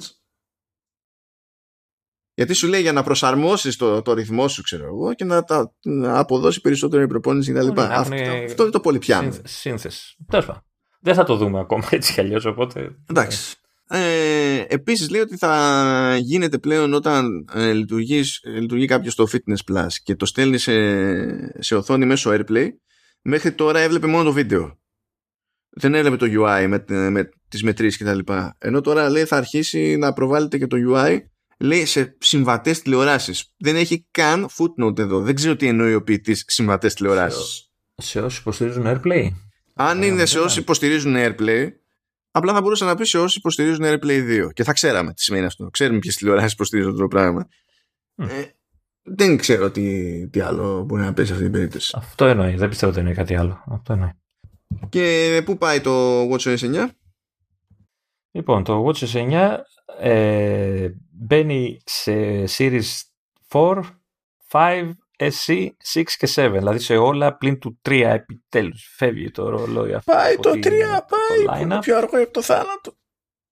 Το κακό, Βασίλη, για να το λέω, είναι ότι ε, πώς το λένε, είναι απαραίτητο να έχεις άιφον οκτώ και μετά με άι Ο Ες δεκαέξι για να μπορέσει να μπει και το watchOS εννιά ε, στο ρολόι, που σημαίνει ότι όποιοι έχουν παλιότερη συσκευή, ε, κινητό, παλιότερο κινητό, θα, μάλλον θα πρέπει να ε, κάνουν skip το update και στο ρολόι. Ναι, ναι. Γιατί το, δηλαδή, ναι, η τελευταία έκδοση του watchOS με την προηγούμενη έκδοση του iOS δεν θα τα πηγαίνουν, δεν, δεν θα μιλούνται. Και, και αυτό γενικά να το ξέρετε ότι ισχύει και για τα ρολόγια γενικότερα. Δηλαδή, όταν θέλετε να αγοράσετε κάποιο Apple Watch, ε, ανάλογα το μοντέλο που πάτε να αγοράσετε, ε, υπάρχει πάντα requirement για minimum iPhone. Οπότε, ο, πριν αγοράσετε, δείτε ότι καλύπτει το ρολόι το, το iPhone σας. Ή το αντίστοιχο. Το, το iPhone αν καλύπτει το ρολόι. Δεν ξέρω. Κάποιος να καλύπτει κάποιον, τέλος πάντων. Ναι, ναι, ναι, ναι, πρέπει να το προσέχετε αυτό, να το έχετε υπόψη σας. Να μην σας ανακαλύψει ο λάθος άνθρωπος. Γιατί ποτέ δεν ξέρετε. Και πάει λοιπόν το, το watchOS εννιά. Πριν έρθει η ώρα για το άι Ο Ες δεκαέξι, είπαμε. Έχουμε εδώ πέρα τη, τη LEAP, η οποία μας βοηθάει και μας στηρίζει. Αλλά έχουμε να κάνουμε και δουλειά οι άνθρωποι. Έχουμε πει ότι είναι Creative Studio, έχουμε πει ότι τους έχουν μια αυτόματη αδυναμία διότι έχουν βλάβες παρόμοιες με τις δικές μας. Είτε αυτά είναι, αυτοί είναι στα, ε, τα games, είτε είναι στην περίπτωση του Λεωνίδα η Iron Maiden και τα συναφή. Θα πάω ρε, παράτα με, δεν με νοιάζει. Ό,τι γουστάρει, ό, ό,τι, ό,τι γουστάρει ο καθένας. Ε, οι άνθρωποι προσπαθούν να προσεγγίζουν να κάνουν τη δουλειά τους δημιουργικά, προσπαθούν να έχουν καλό κλίμα, προσπαθούν δυστυχώς για τα νεύρα μου να έχουν και συλλογή με εκείνα τα ρημάδια, τα life size bust. Αυτό, αυτό μου είχε αφήσει πληγή, έτσι. Αυτό μου είχε αφήσει πληγή. Γιατί όταν το βλέπω αυτό το πράγμα, είναι, είναι κάτι που πρώτον θέλω, δεύτερον ξέρω ότι απλά δεν πρόκειται να καταφέρω να το πληρώσω ποτέ. Είναι ένα άθλημα που δεν είναι για μένα. δεν, δεν, δεν αγγίζω, δεν αγγίζω. Δηλαδή... Αλλά φτιάξες εσύ το command και μετά. Μιλάμε για τα υπόλοιπα. Αυτό είναι άλλο άθλημα. Και αυτό είναι life size, είναι το kick-up, αλλά τέλος πάντων. Δεν είναι... Και είναι μπάστα, αλλά με την κακή έννοια. Δεν είναι το, το ίδιο πράγμα. Αλλά, οκ. Okay.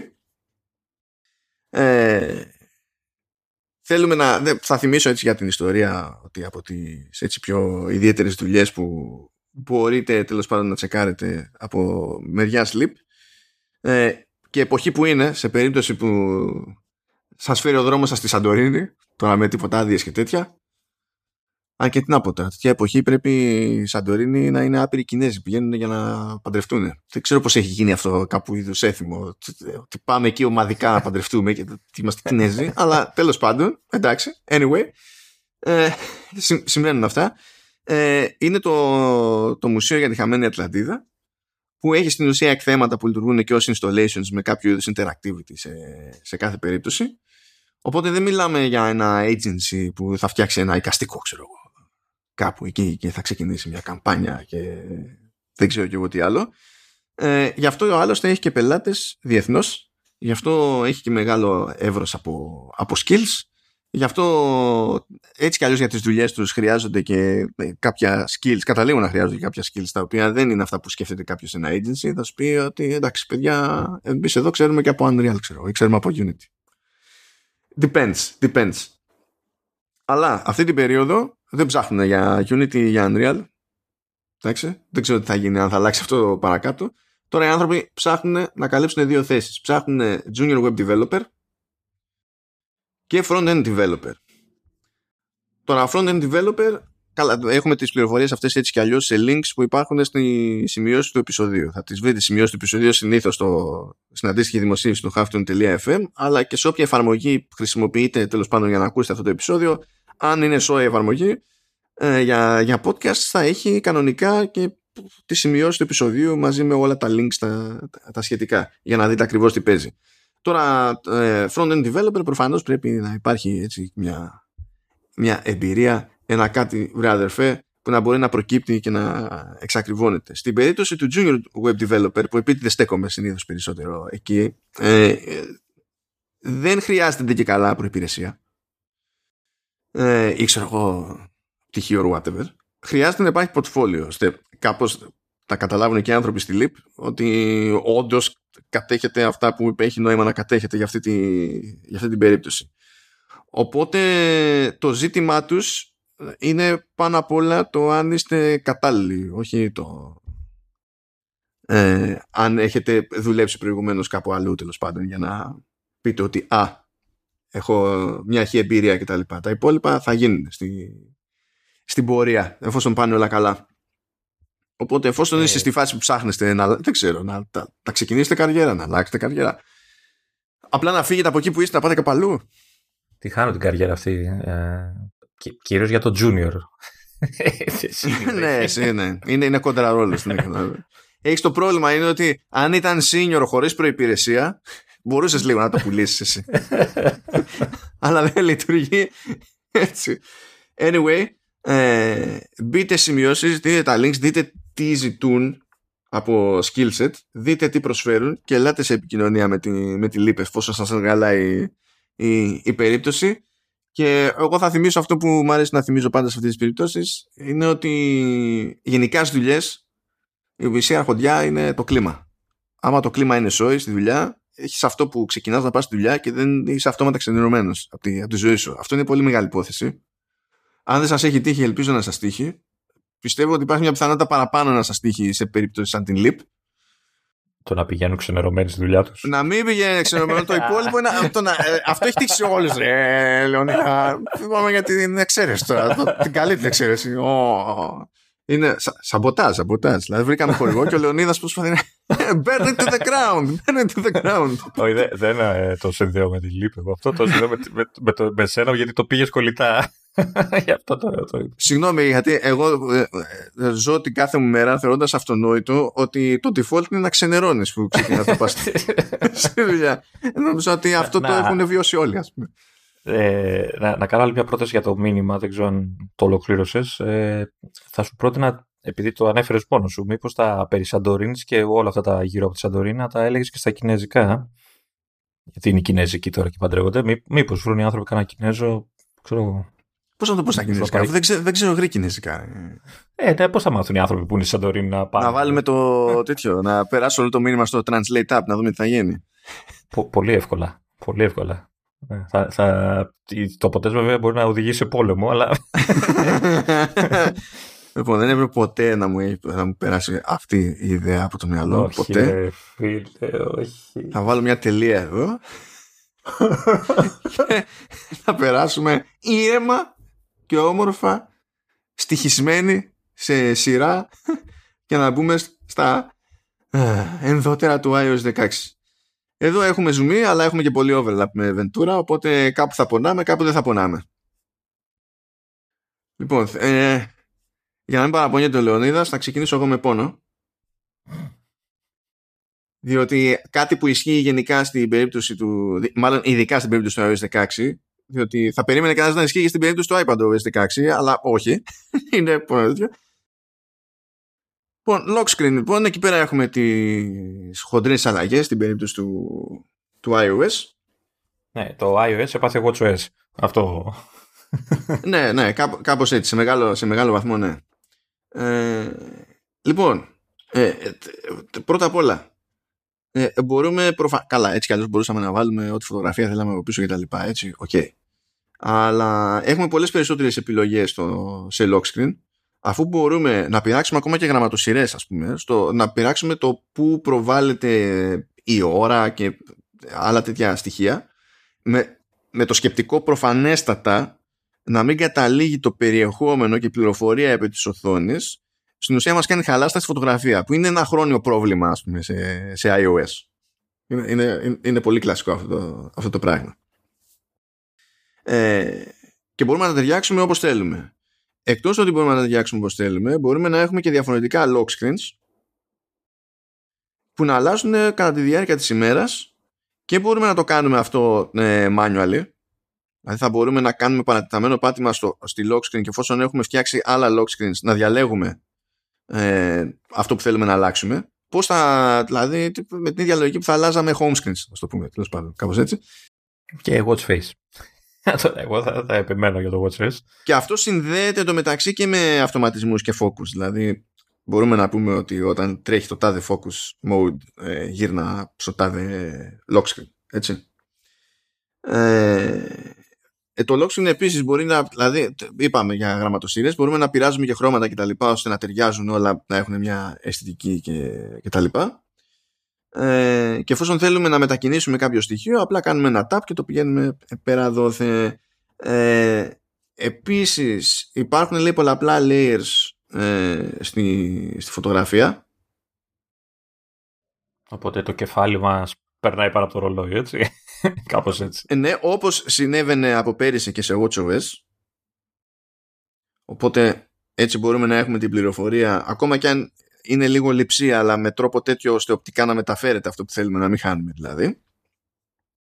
Για κάποιο λόγο το iOS προσπαθεί να προτείνει φωτογραφίες για το... που θα ήταν καλή φάση για, το... για... για lock screen. Δεν ξέρω πόσο καλά θα πάει αυτό. Δεν είναι άσχημη ιδέα, αλλά να δούμε τι θα προτείνει. ε, πιθανότατα portrait. Ναι, για να έχει και τη φάση με τα layers που λέει. Mm.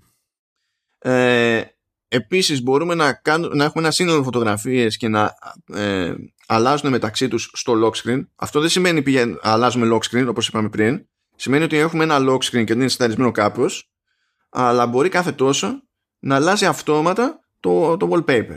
Κάπως, κάπως έτσι. Ε, και κανονίζουμε εμείς το, κάθε, το πόσο συχνά μπορεί να γίνει αυτό, ή ε, μπορούμε, λέει, να αφήνουμε το iOS να μας εκπλήσει.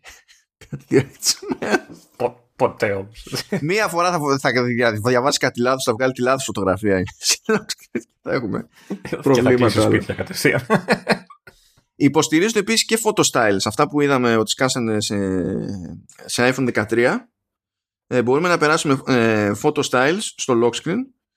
Οπότε έχουμε color filter, tinting και τα λοιπά, και, και font style, αυτό πηγαίνει πακέτο στην ουσία, ώστε να έχει ένα ενιαίο look, τέλος πάντων, το σύνολο. Δεν, δηλαδή μπορούμε εμείς να πηγαίνουμε να πειράζουμε κάθε στοιχείο όπως γουστάρουμε, αλλά είναι στην ουσία σαν να υπάρχουν και προτινόμενα set, ας το πούμε έτσι, που περνάνε και πειράζουν το σύνολο του, του lock screen. Επίσης, widgets σε lock screen, που όταν λένε widgets, στην πραγματικότητα εννοούν complications. Γιατί ε, με το που τα είδαμε αυτά, λέμε αυτά, αρέσει, είναι σαν τα τέτοια στο Apple Watch, και δεν είναι σαν τα τέτοια στο Apple Watch, είναι ακριβώς ο ίδιος κώδικας. Και, ε, δεν θυμάμαι αν δείξανε, αν θα έχουν και διαφορετικά μεγέθη. Νομίζω είπαν ότι θα, κάποια θα, είναι, θα μπορεί να τα μεγαλώσει, να έχουν λίγο περισσότερη πληροφορία. Είχατε, έχω αυτή την αμυδρή εντύπωση. Ότι δεν θα είναι όλα κυκλάκια, ξέρω εγώ. Δεν το θυμάμαι. Τέλος πάντων. Okay. Υπάρχει φυσικά και έι πι άι, γιατί έτσι κι αλλιώς υπάρχει έι πι άι. Είπαμε, γλιτώνουμε μηνύσεις πλέον. Είμα, υπά, αφού υπάρχει, υπήρχε και, στο, ε, και σε Apple Watch υπάρχει ναι, έι πι άι. Ε, οπότε γιατί να μην το είχε εδώ πέρα, αφού πηγαίνει και είναι το ίδιο, το ίδιο πράγμα. Πάντως δεν είπανε τίποτα για, για όχι real-time update. Περίμενε. Πιο... Περίμενε. Ah, wait. Ah, wait. Okay. Γιατί η απάντηση είναι ναι και όχι. Αλλά περίμενε. Λοιπόν. Α, υπάρχει το λεγόμενο live activities. Το live activities στην ουσία πηγαίνει και πατάει εκεί πέρα. Βασικά είναι όσοι παρακολουθείτε ποδόσφαιρα και τέτοια και περιμένετε το σφύριγμα για... σε τον μπι μπι που κάνει τον Ben Goal, πλέον θα το βλέπετε στην οθόνη στο lock screen. Αυτό που θα πούμε τώρα δεν θα είναι διαθέσιμο με το καλημέρα. Λέει ότι θα είναι πιο αργά μέσα στο έτος. Έτσι. Αλλά ε, προσέξτε τι εννοεί ο ποιητής. Εννοεί ότι ε, ε, έστω ότι έχουμε κάποια εφαρμογή που έχει λόγο να μας στέλνει ε, κάθε φορά που αλλάζει κάτι, να μας στέλνει ειδοποίηση. Μπορεί να είναι για το σκορ σε έναν αγώνα που είπε ο Λεωνίδας, αλλά μπορεί να είναι για τις αλλαγές, ξέρω εγώ, σε, σε, σε πτήση. Συμβαίνει και αυτό. Υπό νορμάλ συνθήκες, κάθε φορά που γινόταν, έπαιζε οποιαδήποτε αλλαγή, έσκασε λοιπόν, έσκαγε ε, ειδοποίηση. Τώρα με, το, με, με τα live activities εμφανίζεται ένα πλαίσιο, ένα πλαίσιο, και αυτό ανανεώνεται κάθε φορά που παίζει αλλαγή. Δεν είναι ότι έχετε και άλλη ειδοποίηση, και άλλη ειδοποίηση, και άλλη ειδοποίηση. Έχετε μία ειδοποίηση και κάθε φορά που υπάρχει αλλαγή στην πληροφορία, που είναι λογικό να υπάρχει σε αυτή την ειδοποίηση, αλλάζει η πληροφορία στο πλαίσιο αυτό. Και υπάρχει και για αυτό έι πι άι, οπότε όταν έρθει η ώρα θα μπορούν να το χρησιμοποιούν και εφαρμογές τρίτων, δεν είναι μόνο για την πάρτη της Apple. Έτσι. Ε, έχω μια απορία σε αυτό. Ε, θα έχει κάποιο είδους τρόπο να δεις μια προηγούμενη πληροφορία? Δηλαδή, αν θα κάνει update σε μια καινούρια πληροφορία και εσύ, ξέρω εγώ, δεν έχεις προλάβει να δεις την προηγούμενη, θα υπάρχει κάποιος τρόπος να πας πίσω, ας πούμε, κάπως έτσι, ή όχι? Yeah, δεν ξέρω, αλλά στα σενάρια τα δύο που είπαμε τώρα, τι νόημα θα έχει? Ε, μπορεί να έχεις και ένα, ξέρω εγώ, πακέτο να, ξέρεις, περιμένεις να παραλάβεις και αυτά και ταυτόχρονα είναι να φύγεις με το τρένο και τα λοιπά. Ε, και ξέρεις, να γίνει κάποια αλλαγή στο τρένο και να χάσεις την ειδοποίηση του πακέτου. Αυτό, ξέρω. Όχι, μα είναι άλλες ειδοποίησεις αυτές. Είναι να χάσεις την ειδοποίηση. Εννοώ ότι αν είναι όλα αυτά live activity, γιατί λέει για orders, μέσα σε αυτό το... στο έι πι άι θα υποστηρίζει και τέτοια πράγματα και rights και orders και τα λοιπά. Mm. Οπότε αν σου έχουν στείλει και ανανεωθεί το αυτό ότι έρχεται το πακέτο σας τάδε ώρα και μετά από λίγο, ξέρεις, ανανεωθεί γιατί, ξέρω, έρχεται το ταξί σας και φεύγετε. Όχι, ε... δεν πάει έτσι. Όχι, όχι, όχι. όχι. Mm. Δεν, είναι, δεν βγαίνει ένα πλαίσιο και εκεί πέρα σκάνε όλα τα live activities. Ah, βγαίνει, okay. Πώς θα έβγαινε ένα πλαίσιο από την εφαρμογή για ειδοποίηση? Mm. Αυτό το πλαίσιο που είναι για αυτή την εφαρμογή, αν υποστηρίζει live activities, εκεί θα περνάει τις όποιες άλλες αλλαγές αντί να σου στέλνει εκ νέου ειδοποίηση.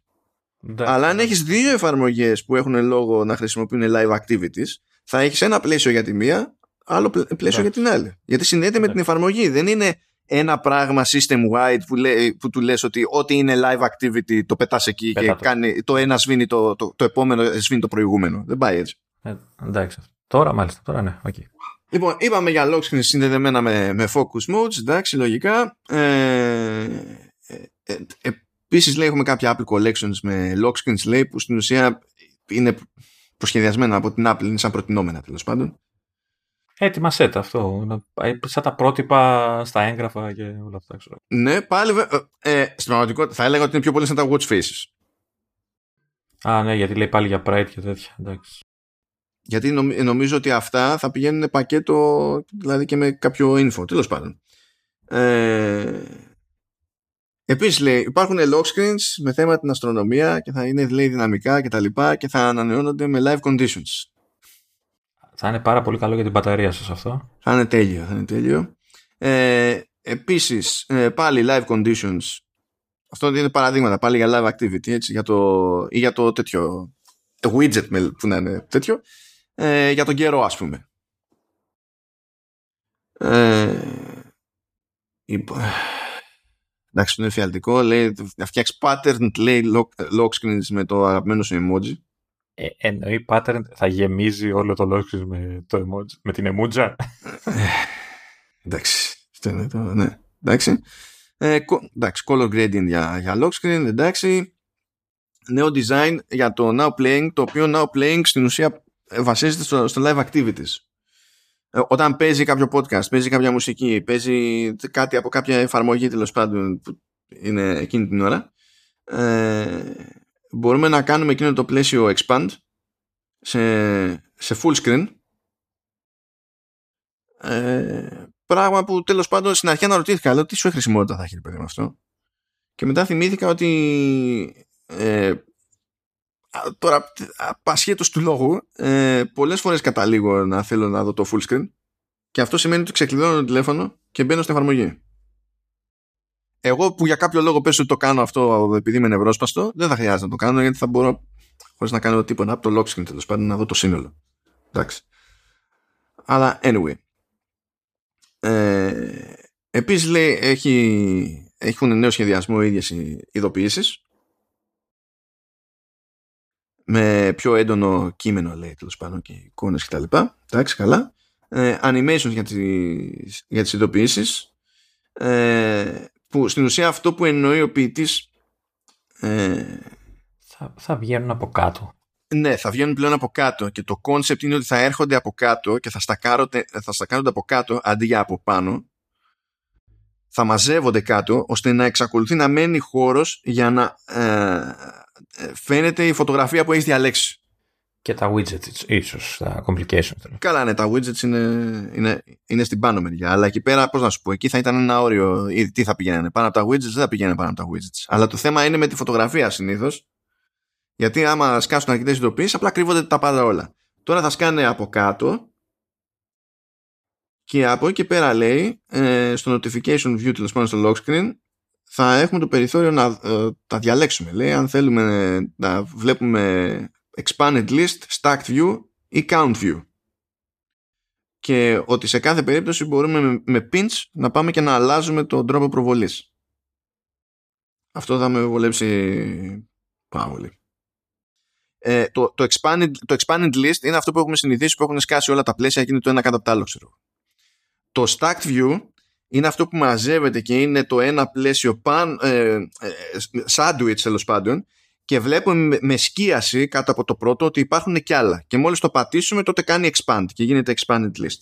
Το count view πρέπει να είναι αυτό που ε, σκάει στα summaries, που άμα από κάποια πηγή έχει πάνω από έναν αριθμό ειδοποιήσεων, σου έχει ένα πλαισιάκι και αριστερά σου έχει νούμερο.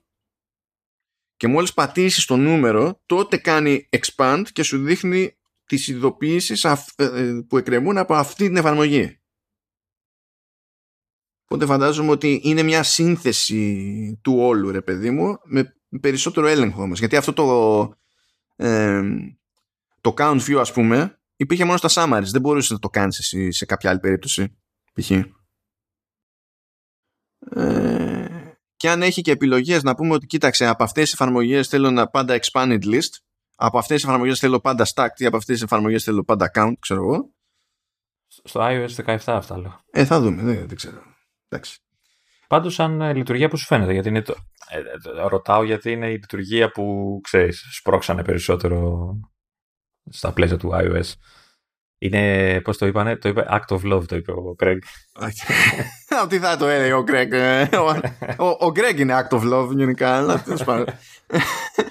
ε, κοίτα, νομίζω ότι αυτό το πράγμα είναι ένα βήμα ακόμη στο personalization του.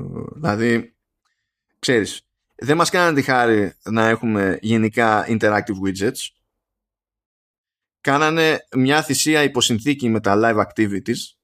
Εντάξει, που αυτό είναι σε συγκεκριμένες περιπτώσεις, τέλος πάντων, βγάζουν νόημα. Δεν είναι το ίδιο με το να έχεις interactive widgets. Πάλι δηλαδή, απλά σου προβάλλει πληροφορία. Δεν είναι ότι πηγαίνεις και κάνεις κάτι εκεί πάνω. Απλά τουλάχιστον είναι up to date και γλιτώνεις χώρο. Ε, αλλά τουλάχιστον δεν μας δώσανε interactive ε, widgets, παρότι τα θέλουμε ακόμη, επειδή είχαν την προσοχή τους κάπου αλλού για personalization, και όντως έχουν δώσει πάρα πολλές επιλογές εδώ πέρα. Πάρα, πάρα πολλές επιλογές. Και χρησιμοποιούν δουλειά που έχει προηγηθεί, ε, διότι στην ψύχρα σου λένε ότι αν έχεις γράψει complication για Apple Watch, αυτός ο κώδικας που έχεις έτσι όπως είναι, τη λειτουργεί ως widget στο, στο iPhone, και αν θες να κάνεις κάποια τσαχπινιά άλλη for whatever reason, κάτι ξέρω εγώ, αλλά κατά τα άλλα λένε το είναι same thing, δηλαδή pap, είναι έτσι έτοιμο, ready, δουλεύει. Είναι θετικό το ότι έχει, μπορεί να έχεις πιο κέρια συγκεκριμένη πληροφορία μέσα στη μούρη σου. Ε, είναι φως φανάρι ότι αυτό το πράγμα είναι προπομπός του Always On Display για άιφον δεκατέσσερα, δηλαδή δεν, δεν το συζητάμε καν αυτό, το οποίο επίσης θα είναι χρήσιμο. Ας πούμε, νομίζω ότι αυτό που θα βολέψει, αυτό που θα μείνει στους περισσότερους στην πράξη, γιατί πολλοί κόσμος βαριέται να ασχοληθεί με widgets, βαριέται να ασχοληθεί με οτιδήποτε, αυτό που νομίζω ότι θα μείνει στην πράξη είναι το ότι edit μπορείς να κάνεις στην εμφάνιση, στην αισθητική δηλαδή του lock screen, και πάνω απ' όλα το ότι πλέον υπάρχει τρόπος να βάλεις μια φωτογραφία πάνω και να μην είναι απλά θέμα χρόνου ε, να κρυφτεί από τα πάντα όλα. Θα μου πεις, είναι συγκλονιστική η λειτουργία αυτή? Όχι, αλλά είναι μια λειτουργία που πραγματικά, δηλαδή πρέπει να σου πω, θα τη δώσεις στον περαστικό χρήστη, ε, θα το εκτιμήσει. Θα το δώσει στον βλαμμένο χρήστη σαν και εμάς, πάλι θα το εκτιμήσουμε. Δεν θα πούμε εμείς θέλαμε κάτι σε πιο power feature για το... Θα πούμε καλή φάση. Πάντως καταλαβαίνω ότι έχεις, ε, είσαι θετικά έτσι, ε, προσκύμενος στο, στο, στο ναι, feature ε, αυτό. Ε, ε, τώρα δεν ξέρω πώς θα φανεί στην πράξη. Ε, μου κάνει εντύπωση γιατί κοιτάω τη λίστα με τα πράγματα και ε, από τα δεν ξέρω πόσα είναι. Είναι πολλά τα features που προσφέρει, πολλές λειτουργίες που δίνει το, το καινούριο lock screen. Ε, το ογδόντα τοις εκατό θα σου είναι άχρηστο. Δηλαδή αυτά τα multi-layer photo effect, τα photos, photo shuffle, τα styles, τα... Τα styles δεν θα άρχισε. Τα styles δεν θα άρχισε. Δεν έχω τελειώσει ακόμα. Τα collections, όλα αυτά, τα emoji, τα colors, όλα αυτά δεν θα σε επηρεάζουν, γιατί εσύ ε, τι έχεις, μαύρο φόντο, έχεις τελεία. Κάτι τέτοιο, δεν με πειράζει αυτό, ουσία. Γιατί, σημασία έχει να υπάρχουν επιλογές. Και τι θα βάζεις το μαύρο, θα αλλάζεις το tint του μαύρου και θα το κάνεις πιο μαύρο? Γιατί αμέ μια χάρη, μπορώ να παίξω με σκούρο μπλε. Σκούρο μπλε τι, έχουμε καμία γιορτή, τι?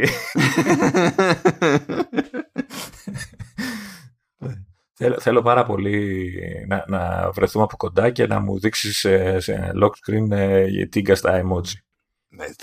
Και τι είναι, δηλαδή, είχε σκαριμό να έρθει να με βρει στο νεκροκρέβατο, δεν...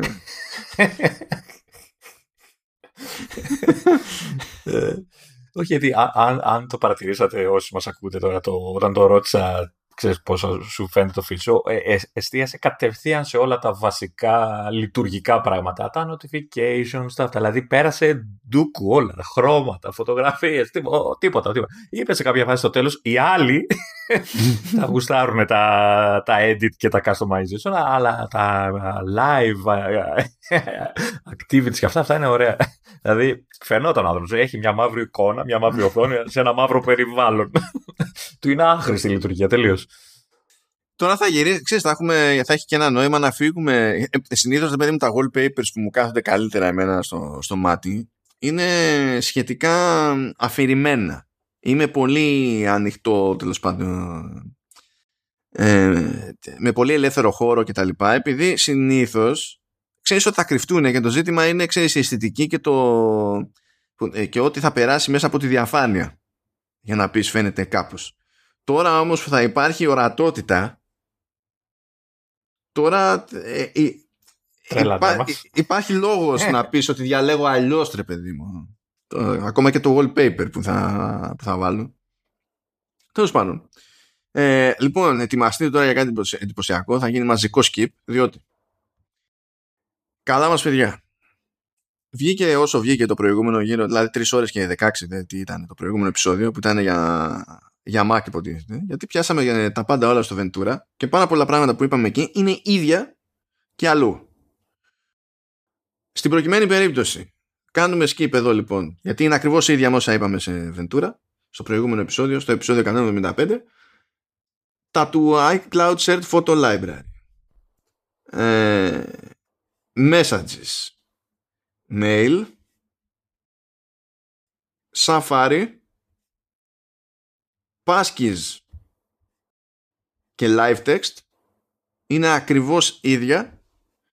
Και για να δείτε πόσο σας αγαπάμε και για να μην λέτε «Ω, τώρα που να τρέχω εγώ στο επεισόδιο για Mac, που να βρίσκω τα σημεία», γι' αυτό έχουμε ονομασμένα chapters που εμφανίζονται κανονικά, εμφανίζονται σε Apple Podcast, λειτουργούν σε Overcast, λειτουργούν σε Pocketcast, λειτουργούν σε, σε Spotify νομίζω πλέον, έχει chaptering και τέτοια, ε, όπου έχουμε την ονομασία κάθε κατηγορίας και μπορείτε να πάτε να πετύχετε τις πληροφορίες αυτές που ισχύουν και εδώ.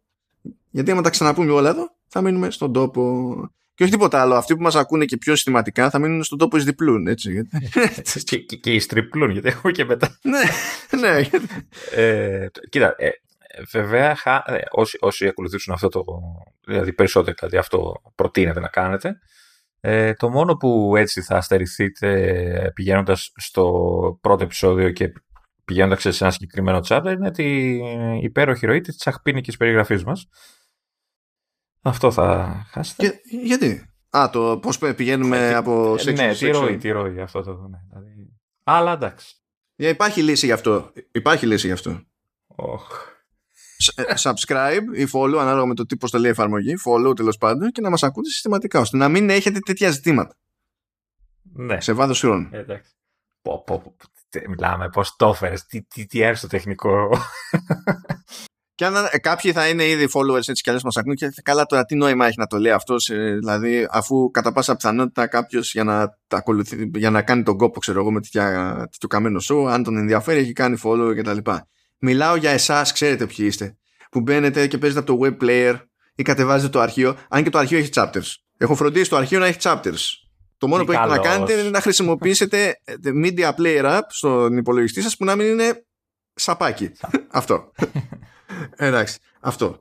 Ε, ή εκείνοι που ανοίγουν σε το, το ίδιο αρχείο από τον web player σε άλλο παράθυρο, έτσι. Ό,τι θέλετε κάνετε. Έτσι κι αλλιώς, γι' αυτό το λόγο έχουμε και όλες αυτές τις επιλογές. Γι' αυτό το λόγο δεν έχω εξαφανίσει το player, ας πούμε. Θα μπορούσα να κάνω τι να είναι. Ε, δεν σας καταλαβαίνω. Είναι φάση δεν κατανοώ καθόλου. καθόλου. Σόπα, σόπα, σόπα, σόπα, σόπα. Λοιπόν, το Focus, ναι μεν, ε, έχει κοινά και με, macOS, ε, με το macOS και με τα υπόλοιπα ο ες. Ε, έχει όμως ένα-δυο λειτουργιούλες, οι οποίες ε, είναι iOS specific και είναι κυρίως για το, συνδέονται κυρίως με το lock. Η μία είναι για το lock, για το lock screen που ανέλ, ανέλησε πιο πριν ο Μάνος. Και ουσιαστικά τι κάνει το, το σύστημα, προτείνει set από οθόνες κλειδώματος, οι οποίες βασίζονται στα, στις επιλογές του focus ε, που έχει επιλέξει ο χρήστης. Οπότε μπορεί να έχεις ένα, ένα lock screen με τίγκα πληροφορία επειδή είσαι σε φάση δουλειάς, ή μπορείς να έχεις ένα focus, ξέρεις, κενό τελείως, ε, χαλαρό λιτό, γιατί είσαι σε φάση χαλάρωσης κτλ. Και παρόμοια σου προτείνει το iOS, ε, προ, ε, πώς λένε, σελίδες για home screen, ε, οι οποίες περιλαμβάνουν εφαρμογές και widget, τα οποία σχετίζονται και αυτά με το focus το οποίο έχεις επιλέξει. Πάλι δηλαδή, ξέρεις, είτε έχει εφαρμογές εργασίας, είτε έχει κάτι που είναι για πιο χαλαρή κατάσταση. Οπότε προσπαθεί γενικά να είναι πιο proactive. Δηλαδή, πριν διαλέγαμε ό,τι θέλαμε, αλλά τώρα μπαίνει στην διαδικασία να κάνει προτάσεις. Τώρα, ποιος ξέρει, πιο σκεπτικό, θα δούμε. Ναι, όλα τα άλλα τώρα για φίλτρα και όλα αυτά τα έχουμε πει στο macOS. Εννοείται. Το lock-in linking που λέει είναι όλο αυτό που λέμε ότι συνδέεται με το, ε, με το Fox κτλ. Οπότε τα υπόλοιπα ναι, θα τα ακούσετε από το, από το επεισόδιο του macOS. Και τώρα προχωράμε, προχωράμε. Πα, πα, κάνω εγώ τα scroll μου εδώ και πάμε πού? Πάμε στο πάμε Siri. Siri. Πάμε Siri. Στο Siri, στη Siri, ό,τι να είναι όπως θέλετε. Ε, τώρα. Λοιπόν... Γιατί συγκινούμε με αυτό που διαβάζω το πρώτο, δηλαδή θα μπορείς λέει, να τρέχεις ε, shortcuts ε, μέσω της Siri ε, κατευθείαν μόλις κατεβάζεις μια εφαρμογή που προσφέρει το όποιο shortcut, χωρίς λέει, να χρειάζεται κάποια αρρύθμιση. Δηλαδή τι, απλά θα βλέπεις, θα καταλαβαίνεις η Siri ότι έχεις βάλει την τάδε εφαρμογή και κατευθείαν θα έχει ενεργη, ενεργά τα shortcuts αυτής της εφαρμογής και θα μπορείς να τα μπαμ κατευθείαν εκτελείς. Δηλαδή θα, θα, θα σοκ. Αυτό το ονομάζει App Shortcuts η, η Apple. Λοιπόν, α, ακούστε κάτι αστείο. Αυτά είναι App Shortcuts που είναι μέρος των Siri Shortcuts που είναι μέρος των Shortcuts.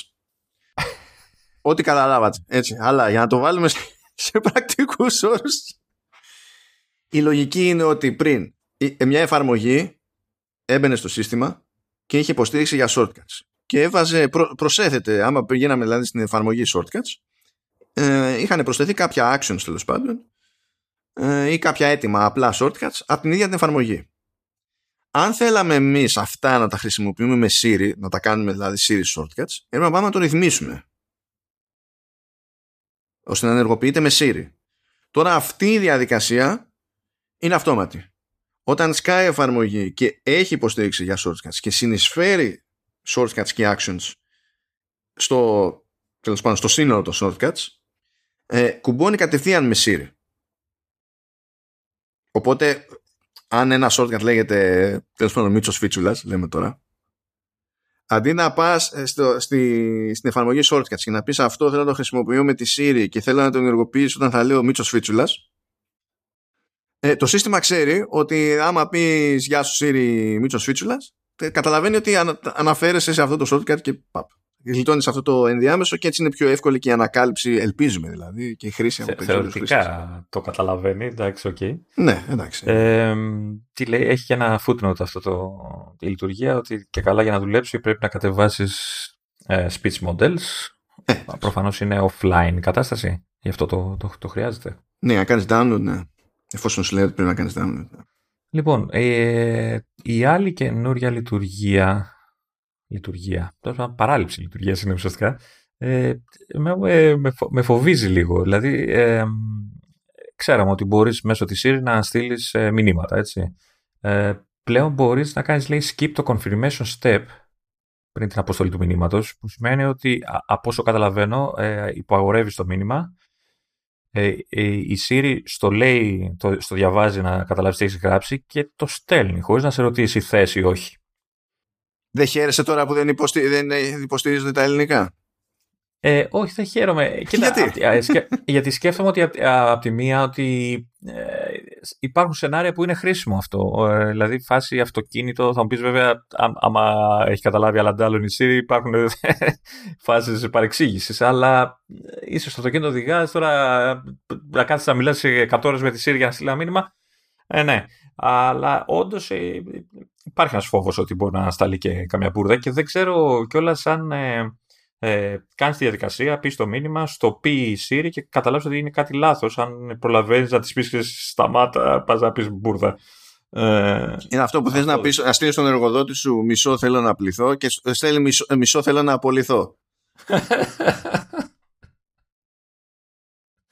Ναι, κάπως έτσι. Ε, η άλλη λειτουργία που προστίθεται και νομίζω έχει συγκλονίσει το, τον κόσμο του Μάνου γενικά, ε, είναι ότι θα μπορείς να βάζεις emoji, έτσι, όταν στέλνεις μηνύματα μέσω της Siri. Βέβαια, και ευτυχώς για το Μάνο. Βέβαια, γιατί καταλαβαίνεις, όταν, όταν μιλάς και ε, ε, σε καταλαβαίνει ένας υπολογιστής και γράφει και γλιτώνεις τον κόπο, έτσι, λες γιατί να προσπαθήσω ακόμη και έτσι να βγάζω νόημα, γιατί να ας βάλω emojis. Και θα, δηλαδή, αυτό που με τρελαίνει δεν ήταν να μπει emoji κάπου εδώ και εκεί για έμφαση, ξέρω, για το feel. Αυτό που με τρελαίνει είναι να φαντάζομαι κάποιον, αν, αν έχεις δει που θέλει να γράψουν κάτι και είναι απλά ένα match από emojis και εγώ πρέπει να κάθομαι να χτυπιέμαι να καταλάβω τι εννοεί ο ποιητής σε κάθε περίπτωση, διότι κακά τα ψέματα κάποιες, κάποια emojis ε, ε, σηκώνουν πολλαπλές ερμηνείες. Πώς θα το κάνουμε, δεν ξέρεις το, το, τι είναι το, αυτό. Το poop, το poop emoji. ε, και φαντάζομαι κάποιον να απαντά μόνο με emojis αλλά με dictation και θα θέλω να... Και, ξέρω από τώρα ποια θέλω να είναι η κατάληξη αυτού του κάποιου, κατάλαβες, έχω... Ε, καρδούλα, smiley, θα τα σκεφτώ. Ε, πάντως, ε, για να μην αγχώνεσαι, η λειτουργία θα είναι διαθέσιμη από iPhone με α δώδεκα Bionic και πάνω, οπότε σε πιάνει. Ευτυχώς, Χρυσέ μου, ευτυχώς. Αυτό, ναι. αυτό, αυτό. Ε, και εδώ θέλει speech models να κατεβάσεις κτλ. Οπότε, μάλλον γι' αυτό είναι offline κατάσταση. Και είναι σε διαθέσιμα σε διάφορες γλώσσες. Βαριέμαι να τις πω γιατί είναι οι κλασικές και δεν έχει την Ελλάδα μέσα, ποτέ δεν λέω καμία. Ε, πώς με κόβεις. Mm. Άντε να τις πω. Να τις πω. Ε, καντονικά. Α, τα λέω. Άντε για σένα τα λέω. Καντονικά. Για μήπως θες να λες στα καντονικά το, το, το poop emoji. Δεν, πώς... ε, δεν μπορώ να το πω στα κανονικά. Θα πω στα καντονικά.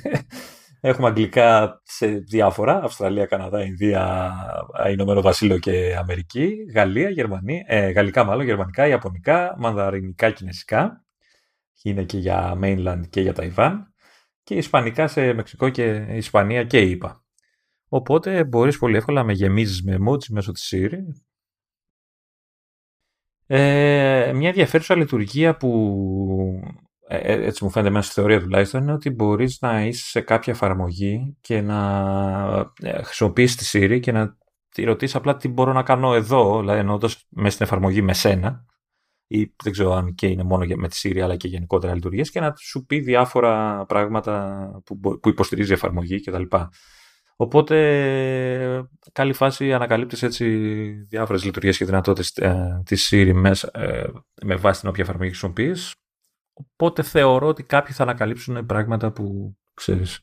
Ε, ε, εγώ αυτό το θεωρώ super. Γιατί υπάρχει πρόβλημα με τον... Ε, σκέψου το συνδυαστικά. Θα το, θα, εγώ θα το ήθελα και για τα shortcuts κάτι τέτοιο. Α, μπορεί να σου λέει ότι έχεις και shortcut που κάνει αυτό, ρε παιδί μου. Και μπορεί να το ρυθμίσεις. Α, αυτό, αυτό, αυτό πάνω από. Σκέψου το συνδυαστικά. Εγώ πιστεύω ότι επειδή ακριβώς τα, τα app shortcuts θα γίνονται για πλάκα Siri shortcuts, ότι θα νιώθει να σου προτείνει και αυτά. Mm. Αν, ε, αν δεν πέφτω έξω σε αυτό, τότε όλα αυτά έτσι μαζί όπως κουμπώνουν, ε, διευκολύνουν πάρα πολύ στο να καταλάβει ο άλλος τι μπορεί να κάνει με φωνητικές συντολές και στην ουσία είναι σαν η καρδιά της Siri να είναι πλέον τα shortcuts. Και είναι, είναι, ίσως είναι και τα quick actions που λέγαμε πριν για το Spotlight από το macOS που λέγαμε στα πρώτα επεισόδια. Δηλαδή είναι όλα μαζί, νομίζω κάνουν ένα περίεργο συναθήλευμα. Έτσι, ένα mm. ελπίζω ολοκληρωμένο πράγμα. Ε, λοιπόν, ε, έχει και καινούργια λειτουργία που είναι από αυτές που λέγαμε και την προηγούμενη φορά ότι δεν ξέρουμε γιατί δεν υπήρχαν μέχρι τώρα, ε, ότι πλέον μπορείς να κλείσεις α, στα μούτρα του άλλου την κλείση, έτσι, το τηλέφωνο, ε, μέσω της ε, Siri, δηλαδή απλά της λες beep, ε, hang up και έτσι. Ε, βέβαια έχει, λέει, την υποσημείωση εδώ, λέει ότι ο άλλος θα σε ακούσει που το λες, οπότε ναι, ε, ε, το αντίστοιχο πιστεύω είναι το, το κλασικό άντε γεια σε γνωστό μικρό κανάλι ομάδας ποδοσφαίρου, ε, και δεν ξέρω αν θα έχει και το ίδιο στυλ, ας πούμε, έτσι, με την ίδια φωνή. ε, ε, λοιπόν, αυτό, λέει, υποστηρίζεται και στο τηλέφωνο και σε FaceTime. Και είναι κάτι που μπορείς να το ενεργοποιήσεις μέσα από τις ρυθμίσεις, οπότε, οκ, okay, ε, δεν είναι απαραίτητο ότι είναι on default ενεργοποιημένο από, από επιλογή κτλ. Ε, και αυτό έχει παρόμοια υποσημείωση με το προηγούμενο, ότι είναι διαθέσιμο σε iPhone με α δώδεκα και πάνω. Εδώ μάλλον παίζει ρόλο για το Neural Engine, πιστεύω εγώ. Ναι, ναι, ναι. Γι, αυτό, γι' αυτό έχει τέτοιο όριο. Πάλι, πάλι σωστή επιλογή κινητού έκανα. Ε, και έχει πάλι να κατεβάσει, πρέπει να κατεβάσει μοντέλα για την ομιλία και είναι πάλι σε γλώσσες ε, γερμανικά, αγγλικά, ισπανικά, γαλλικά, ιαπωνικά, μανδαρινικά, κινέζικα και καντονικά. Ε, βασικά είναι οι ίδιες γλώσσες, τις έχουν γράψει ανάποδα. Δηλαδή, ε, μας παρατάτε. Ε, λοιπόν, και το τελευταίο είναι ότι πλέον η Siri μπορεί να επεξεργάζεται αιτήματα, περισσότερα μάλλον αιτήματα, χωρίς σύνδεση στο ίντερνετ, επιτέλους. Έτσι, γιατί υπήρχαν κάποια πράγματα που όντως δεν χρειαζόταν να είναι ε, μέσω ίντερνετ. Δηλαδή εδώ έχει, λέει, το home control, HomeKit, intercom, ξέρω, τα θηροτηλέφωνα εννοεί, τι εννοεί, ναι, ναι, ναι. Και, το voice, και το voicemail που είναι ο τηλεφωνητής κτλ. Ε, ήδη αποσημείωσαμε το προηγούμενο, οπότε δεν την αναφέρω. Ε, αυτά είναι για τη, για τη Siri. Ε, dictation νομίζω skip. Όχι, όχι, όχι. Όχι, έχει πράγμα όχι. Το dictation. Έχει, έχει το dictation. Δεν το έχω δει. Πέμ, πέμ, δεν το έχω δει το dictation. Λοιπόν, πρώτα απ' όλα αυτό είναι και πολύ πιο χρήσιμο στην περίπτωση του, του τηλεφώνου. Είναι ότι πλέον μπο, μπορείς ε, παράλληλα να χρησιμοποιείς πληκτρολόγιο και φωνή. Ω, ναι, οκ. Προηγουμένως ή χρησιμοποιείς φωνή ή χρησιμοποιείς πληκτρολόγιο που πλέον δεν ήσουν σε dictation, έτσι, πληκτρολογούσες απλά. Άρα ε, φαντάζομαι ότι είναι πιο εύκολο να διορθώνεις. Μιλάς, γράφει, γράφει μπουρδα και είσαι εσύ έτοιμος κατευθείαν και το σβήνεις, γράφεις. Ναι, και μένει το dictation. Στην ουσία τι γίνεται, μιλάς, ρε παιδί μου. Συνειδητοποιείς ότι κάτι πρέπει να αλλάξεις, κάτι πρέπει να συμπληρώσεις χειροκίνητα. Το συμπληρώνεις εκείνη την ώρα, το dictation εξακολουθεί να είναι ενεργό και από εκεί που έχει, α, όταν πειράξεις αυτό που πειράξεις, συνεχίζεις να μιλάς και συνεχίζεις το dictation. Δεν είναι mm-hmm. πατάω το κουμπάκι για το dictation, ε, τελειώνει το dictation, κάνω, πειράζω εγώ χειροκίνητα, μετά ξαναπατάω το κουμπάκι για το dictation. Ε, τώρα εντάξει, είπαμε για αυτόματη στήξη και τα λοιπά, emoji support. Ε, πλέον, λέει, υπάρχει το, στο messages το dictation, υπάρχει εικονίδιο dictation, πριν ήταν στο keyboard, έτσι. Ναι, ρε, έπρεπε να ανοίξει το keyboard για να το κάνεις. Ναι. Ε, στο, στο πεδίο, το πεδίο. Κειμένου, στο, στο messages. Ε, και α, πεις... α, άρα θεω, θεωρητικά πιο γρήγορη ενεργοποίηση του dictation, έτσι, δεν χρειάζεται να περιμένουμε. Ναι. Και λέω ότι υπάρχει dictation pop-over, δηλαδή θα βγαίνει κάποιο πλαίσιο, τέλος πάντων, που θα φαίνεται όσο τρέχει το dictation και θα μπορείς να πατήσεις μία για να το κάνεις stop. Αυτό στέκει με το ότι θα τρέχει παράλληλα text και τέτοια, γιατί πρέπει να σου δείχνει το interface του keyboard, γιατί πριν το εξαφάνιζε. Πρέπει να σου δείχνει το interface του keyboard, αλλά να σου δείχνει και κάπως ότι είναι ενεργό το dictation, και από τη στιγμή που το dictation μένει ενεργό μέχρι να το κόψεις εσύ. Ε, προφανώς κάπως πρέπει να είναι φορά παρτίδα η επιλογή να το κόψεις. Θα φαίνεται κάπως αυτή η κυματομορφή που δείχνει όταν κάτι τέτοιο νόμι και έχει, θα έχει κάποιος stop button, ξέρω εγώ. Φαντάζομαι τώρα, δεν, δεν το, mm-hmm. προφανώς δεν το έχουμε, δεν είμαστε σε developer beta και τέτοια. Τώρα maps θα κάνουμε ε, σχεδόν skip, από την άποψη ότι λίγα πράγματα είναι, τα είπαμε τα περισσότερα στο, στο Ventura. Απλά στην περίπτωση του iOS, επειδή έχουμε και το Wallet που δεν υπάρχει σε Ventura, ε, μπορούμε πλέον να βάζουμε transit cards, που είναι κάρτες, τέλος πάντων, διαδρομών, απεριορίστων διαδρομών κτλ. Προφανώς στις χώρες και με τους παρόχους που υποστηρίζεται αυτό το πράγμα. Οπότε ε, στην Αγγλία κάτι θα γίνει. Ξέρω. Στην Ελλάδα ε, φαντάζομαι περιμένουμε. Ε, εντάξει, να σου πω κάτι, ένα βήμα πριν είμαστε. Γιατί πλέον υπάρχουν τα ηλεκτρονικά εισιτήρια και όλα αυτά, έχουν κάνει κάποια. Ε, ένα βήμα ακόμα είναι αργά μου. Ναι, ναι, τώρα δεν ξέρω. Πρέπει να σφίγγονται με την υποσυνθήκη χρήση του εν εφ σι και τέτοια. Αλλιώς θα γινόταν η φάση. Αν και το τέτοιο. Δεν θυμάμαι τώρα πώς είναι ακριβώς σε Android. Έχουν υποστηρίξει ελληνικές κοινωνίες για ηλεκτρονικό εισιτήριο σε Android. Αν και όταν το πάει καιρός από τότε που το τσεκάριζα αυτό, δεν ξέρω αν έχει αλλάξει, να έχει βελτιωθεί κάτι. Ήταν λίγο ποντιακό το σύστημα. Περίεργο. Αλλά τέλος πάντων, οκ. Okay, θα δούμε. Τώρα, ε, Apple Pay και Wallet. Ε, εντάξει, Apple Pay Later είπαμε. Key sharing ε, είναι ότι μπορούμε τέλος πάντων. Το είπες και πριν νομίζω. Το είπες πριν νομίζω. Ε, key στα, sharing είπαμε για τα παιδιά. Πόνερα, στα απόνερα, στα απόνερα, ναι. Ναι, ναι. Ε, μπορούμε να τα μοιραζόμαστε και τα λοιπά με κάποιον μέσα από τρίτες εφαρμογές, εντάξει. Ε, και σε υποστηριζόμενες εφαρμογές λέει ότι θα μπορούμε να Να, να μοιραζόμαστε τις ηλεκτρονικές ταυτότητες. Αυτό έτσι κι αλλιώς υποστηρίζεται σε μια χούφτα πολιτείες τώρα στην Αμερική. Απλά το ενδιαφέρον σε αυτή την περίπτωση είναι ότι, καλά, θα θέλει βέβαια έγκριση με Face άι ντι, Touch άι ντι κτλ. Αλλά το ενδιαφέρον είναι ότι όταν θα χρησιμοποιούμε σε, ένα, σε μια τέτοια περίπτωση την ηλεκτρονική ταυτότητα, δεν είναι ακριβώς το ίδιο σαν να δείχνουμε κάπου την ταυτότητα. Από ποια άποψη? Αν η εφαρμογή. Αν η εφαρμογή αυτό που θέλει να τσεκάρει είναι, ξέρω εγώ, αν εγώ είμαι ενήλικας και πω ναι, δες από το άι ντι μου, αυτό που θα μεταφερθεί ως πληροφορία είναι το αν εγώ είμαι ενήλικας. Δεν είναι πάρε όλη την πληροφορία που έχει η, η, η ταυτότητά μου και βγάλε άκρη για το αν είμαι ενήλικας. Αυτό είναι το... χάριτομη. Η πληροφορία το αν είσαι άνθρωπος και να γλιτώνουμε τα κάπτσα. Αυτό πρέπει να είναι. Και τα αν κρίνουν από το ότι δεν αναγράφεται στις ταυτότητες, πρέπει να είναι ευαίσθητο προσωπικό δεδομένο. Οπότε δεν χρειάζεται να ξέρει κανένας. Ή σπάνιο στοιχείο. Λοιπόν, ε, Home τα είπαμε όλα στο, στο Ventura, παιδιά. Είναι ανασχεδιασμένη εφαρμογή, έχει νέα views και ιστορίες. Εντάξει, μπράβο. Τα, μπορείτε να βγάλετε το, το επεισόδιο εκατόν εβδομήντα πέντε. Τώρα στο, στο Health έχουμε κάποια πραγματάκια. Καταρχάς έχει αυτό που έλεγες πριν, που δεν το γράφαν στο WatchOS, γιατί μάλλον γίνεται στο iPhone τελικά και όχι μέσω του WatchOS, για τα φάρμακα που σκανάρισε, mm. από ό,τι βλέπω. Ε, okay. Εντάξει, κάποια είναι αυτά που λέγαμε στο WatchOS, δηλαδή ότι μπορείς να παρακολουθήσεις τη φαρμακευτική σου αγωγή, να έχεις τα χάπια σου και τα βιταμίνους και τα συμπληρώματα όλα και να, α, τα, να τα προσθέτεις στην, στην εφαρμογή και να σου έχει υπενθυμίσεις για να τα πάρεις κτλ. Και, και να λες ότι τα πήρα ή δεν τα πήρα. Ε, έχεις τη δυνατότητα να προσθέτεις αυτό που λέγαμε πριν μέσω της κάμερας του iPhone, ε, τυχόν φάρμακα κτλ. Οπότε ε, αυτό σκανάρει υποτίθεται την ετικέτα που έχει το φάρμακο και ξέρεις, βλέπεις ε, όλα τα στοιχεία να περνάνε στο, στην εφαρμογή. Ε, είπαμε υπενθυμίσεις, okay. ε, ε, την καταγραφή ότι πήρες, δεν πήρες κτλ.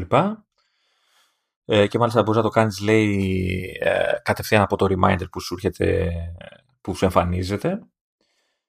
Έχει, λέει, γραφήματα που σε βοηθάνε έτσι να κατανοήσεις ε, ε, ξέρεις, ε, τι, ότι πήρες το φάρμακο, τι έχεις πάρει κτλ. Και, και να δεις και πληροφορίες ε, ε, που σε βοηθάνε έτσι να, για διάφορα πράγματα. Ε, τι άλλο, ναι, έχει, λέει, να έχει πληροφορίες τύπου εκπαίδευση και έτσι, για το τι παίρνεις, δηλαδή να ξέρεις περίπου τι, τι γίνεται. Ε, και μάλιστα λέει, ε, σου, σου λέει πώς, το, πώς εκφέρεται το φάρμακο, δηλαδή αν είναι, προφέρεται συγγνώμη, το φάρμακο, ε, αν έχει κάποιο περίεργο όνομα κτλ. Mm. Ε, τι ακριβώς κάνει, γιατί, για ποιο πράγμα ε, ε, το παίρνεις κτλ. Πώς λειτουργεί και ε, τα διάφορα side effects που μπορεί να έχει και, και τα λοιπά. Σου έχει, λέει, medication interactions.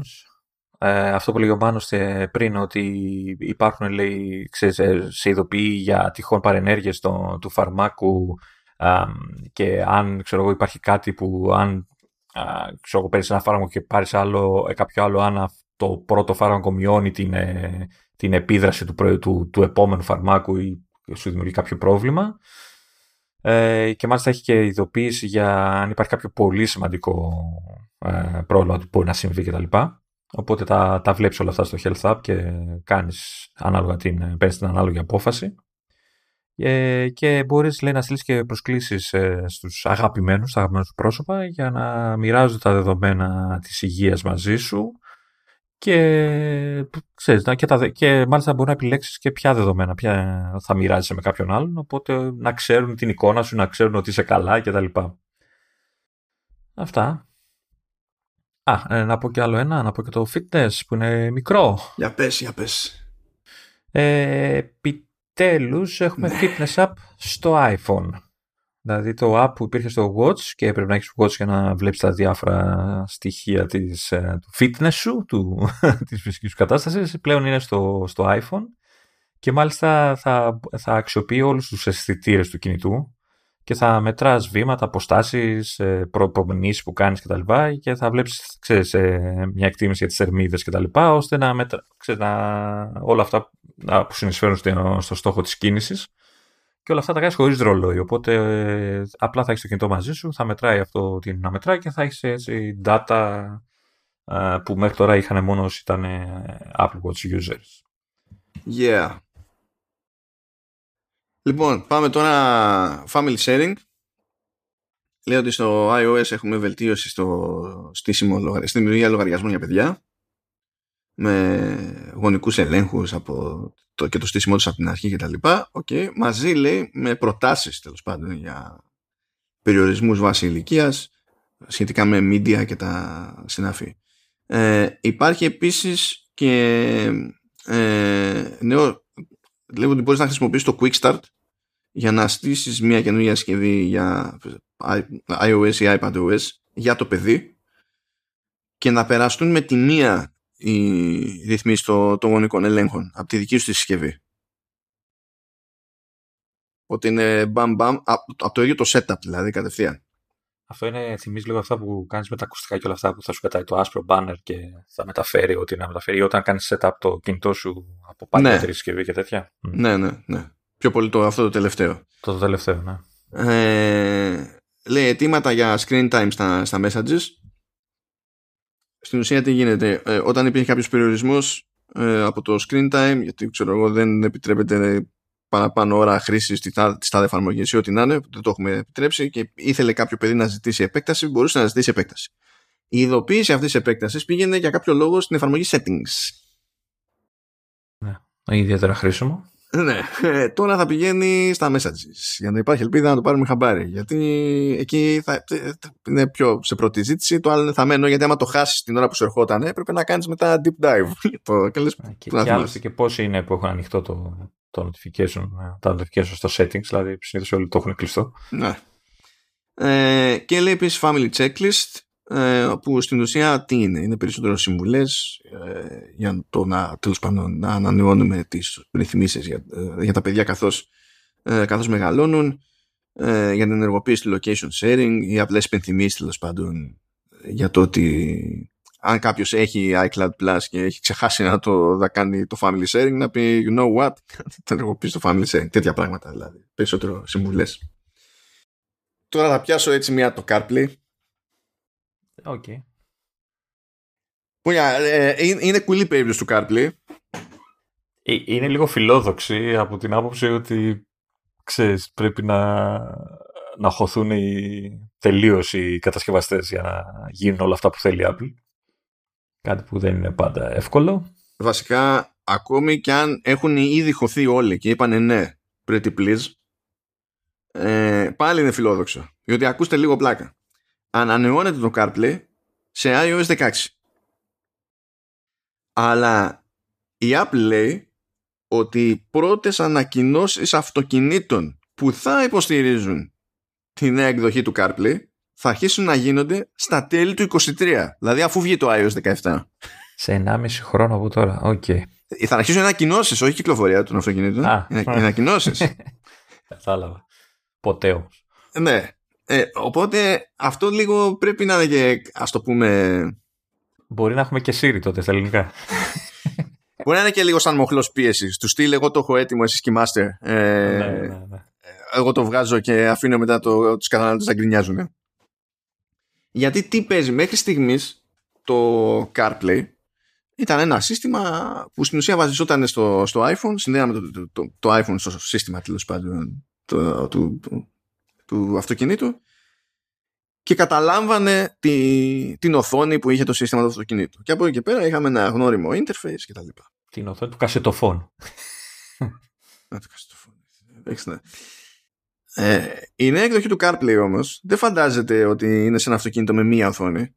Ε, φαντάζεται ότι είναι σε αυτοκίνητο με διάφορες οθόνες, που είναι οθόνη τα όργανα, οθόνη τα οθόνες πίσω, οθόνες μπροστά, οθόνες δεν ξέρω και εγώ τι, είναι όλες δικές μου.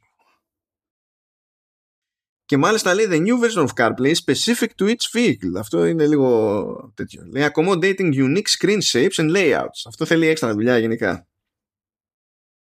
Ε, αλλά σου δίνει μετά το περιθώριο, αν πούμε δηλαδή ότι στα, στα όργανα αντί για δείκτες και τα λοιπά έχεις οθόνη, και όταν λέμε οθόνη, οθόνη της προκοπής, όχι οθόνη Matrix και τέτοια, ναι. ε, τότε μπορείς να αλλάζεις, ξέρω εγώ, το, την αισθητική των μετρητών, των ενδείξεων. Μπορείς να κάνεις, δεν ξέρω και εγώ τι, ό,τι να είναι. Ε, Υποθέτω ότι θα είναι σε όλα τα φτηνά μοντέλα που θα κυκλοφορούν τότε. Ναι, αλλήμον, αλλήμον. Αλλήμον. Και επειδή είναι, έχουν και κόντρα με τον, με τον Musk, δεν θα είναι σε Tesla.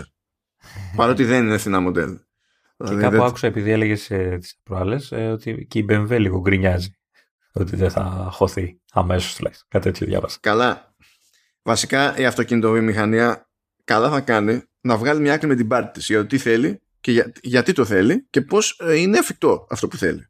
Πριν φτάσουμε να λέμε τι είναι καλύτερο, τι, τι δεν είναι καλύτερο. Γιατί σε θέματα τέτοια έχει ρίξει εκπληκτικό ύπνο η αυτοκινητοβιομηχανία πολλά χρόνια και δεν της φταίει κανένας για τον ύπνο που έχει ρίξει.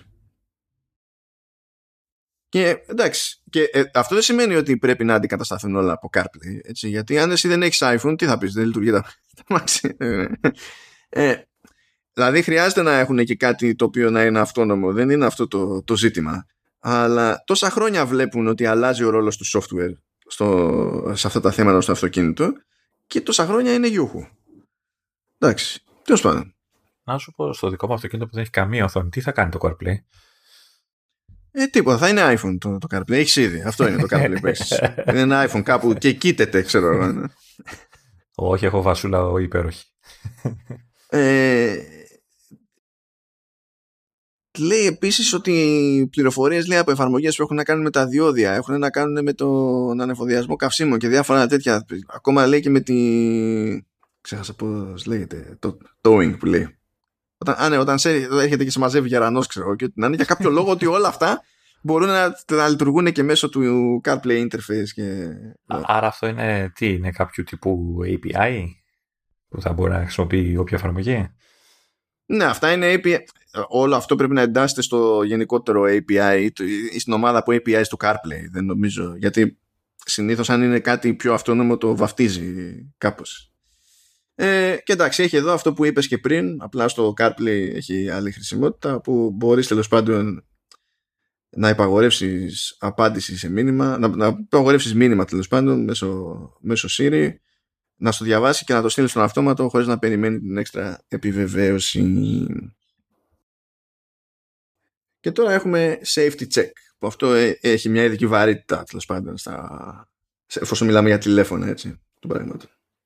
Ε, από, από ό,τι καταλαβαίνω εγώ, είναι η δυνατότητα να κάνεις revoke, να ανακαλέσεις δηλαδή την πρόσβαση που έχεις δώσει στο πρώην αγαπημένος σου πρόσωπο, με το οποίο έχεις τσακωθεί ή είσαι σε φάση πολύ περίεργη σχέση, κακιά σχέση, βίας κτλ., να, ώστε να μην έχει καμία πρόσβαση στο, στα στοιχεία του κινητού και τα λοιπά, και μάλιστα από ό,τι καταλαβαίνω το, το κάνεις και από απόσταση. Δηλαδή δεν χρειάζεται να... Οκ, okay, προφανώς ξέρεις, είναι πολλά τα περιστατικά για να προσφέρει κάτι τέτοιο η, η Apple. Μα και πολλά να μην είναι, γιατί, ε, γιατί να μην το προσφέρει. Και μόνο που υπάρχουν τέτοια περιστατικά είναι ένας λόγος να πεις ότι έχω αυτό το περιθώριο. Οκ, okay, οπότε είναι ένα καλό ε, feature αυτό. Ε, μετά λέει προσθέτει ε, την υποχρέωση οι εφαρμογές να ζητούν άδεια κάθε, κάθε φορά. Τώρα θα δείξει, όχι, δεν μπορεί να είναι κάθε φορά, δεν μπορεί να είναι κάθε φορά. Ναι, την πρώτη φορά μάλλον, μάλλον. Όπως σου ζητάνε για το μικρόφωνο και τέτοια, θα έχει ναι, ένα τέτοιο λόγια. Θα σου ζητάνε άδεια για να κάνουν paste περιεχόμενο από κάποια άλλη εφαρμογή. Προφανώς την πρώτη φορά, ναι, θα θυμάται μετά. Οπότε είναι και αυτό ένα.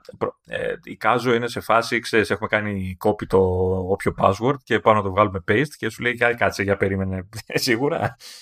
Ε, βασικά ώστε αυτό και μόνο που θα έχει τέτοια ειδοποίηση, ο χρήστης θέλει δεν θέλει, θα συνειδητοποιήσει ότι η εφαρμογή αυτή θέλει πρόσβαση στο Pasteboard. Ε, και μπορεί, αν δεις ένα ταιριασμα κουλό, να πεις κάτσε, αυτή η εφαρμογή από πού και σου θέλει πρόσβαση στο Pasteboard. Να, και εκεί είναι, ναι. Μπορείς να υποψιαστείς λίγο παραπάνω. Είναι ένα βοήθημα. Λοιπόν, το, το άλλο feature μιλάει για media streaming σε, σε συσκευές που δεν υποστηρίζουν AirPlay. Ναι. Καλά, δεν το καταλαβαίνω.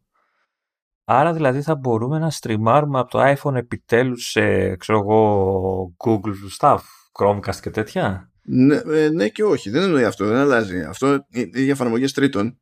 Δηλαδή, ή, ήδη, δηλαδή η εφαρμογή Netflix υποστηρίζει και, να, να σουτάρεις και δεν το κάνει μέσω AirPlay. Μπορείς να στείλεις. Αλλά όταν πας να το κάνεις αυτό, συνήθως οι εφαρμογές αυτές απαιτούν και ανοιχτό ε, το Bluetooth και πρόσβαση στο Bluetooth ή το local network. Και κάτι έχει αλλάξει τώρα εδώ ώστε να μην τα απαιτεί αυτά. Οπότε θα είναι... Δεν ξέρω ακριβώς τι πεις. Εγώ, εγώ είχα την εντύπωση ότι θα μπορείς πλέον να, να, να στριμάρεις και χωρίς AirPlay, παιδί μου. Να, ή τέλος πάντων οι εφαρμογές να, να μπορούν να υιοθετήσουν και άλλο σύστημα. Δεν ξέρω.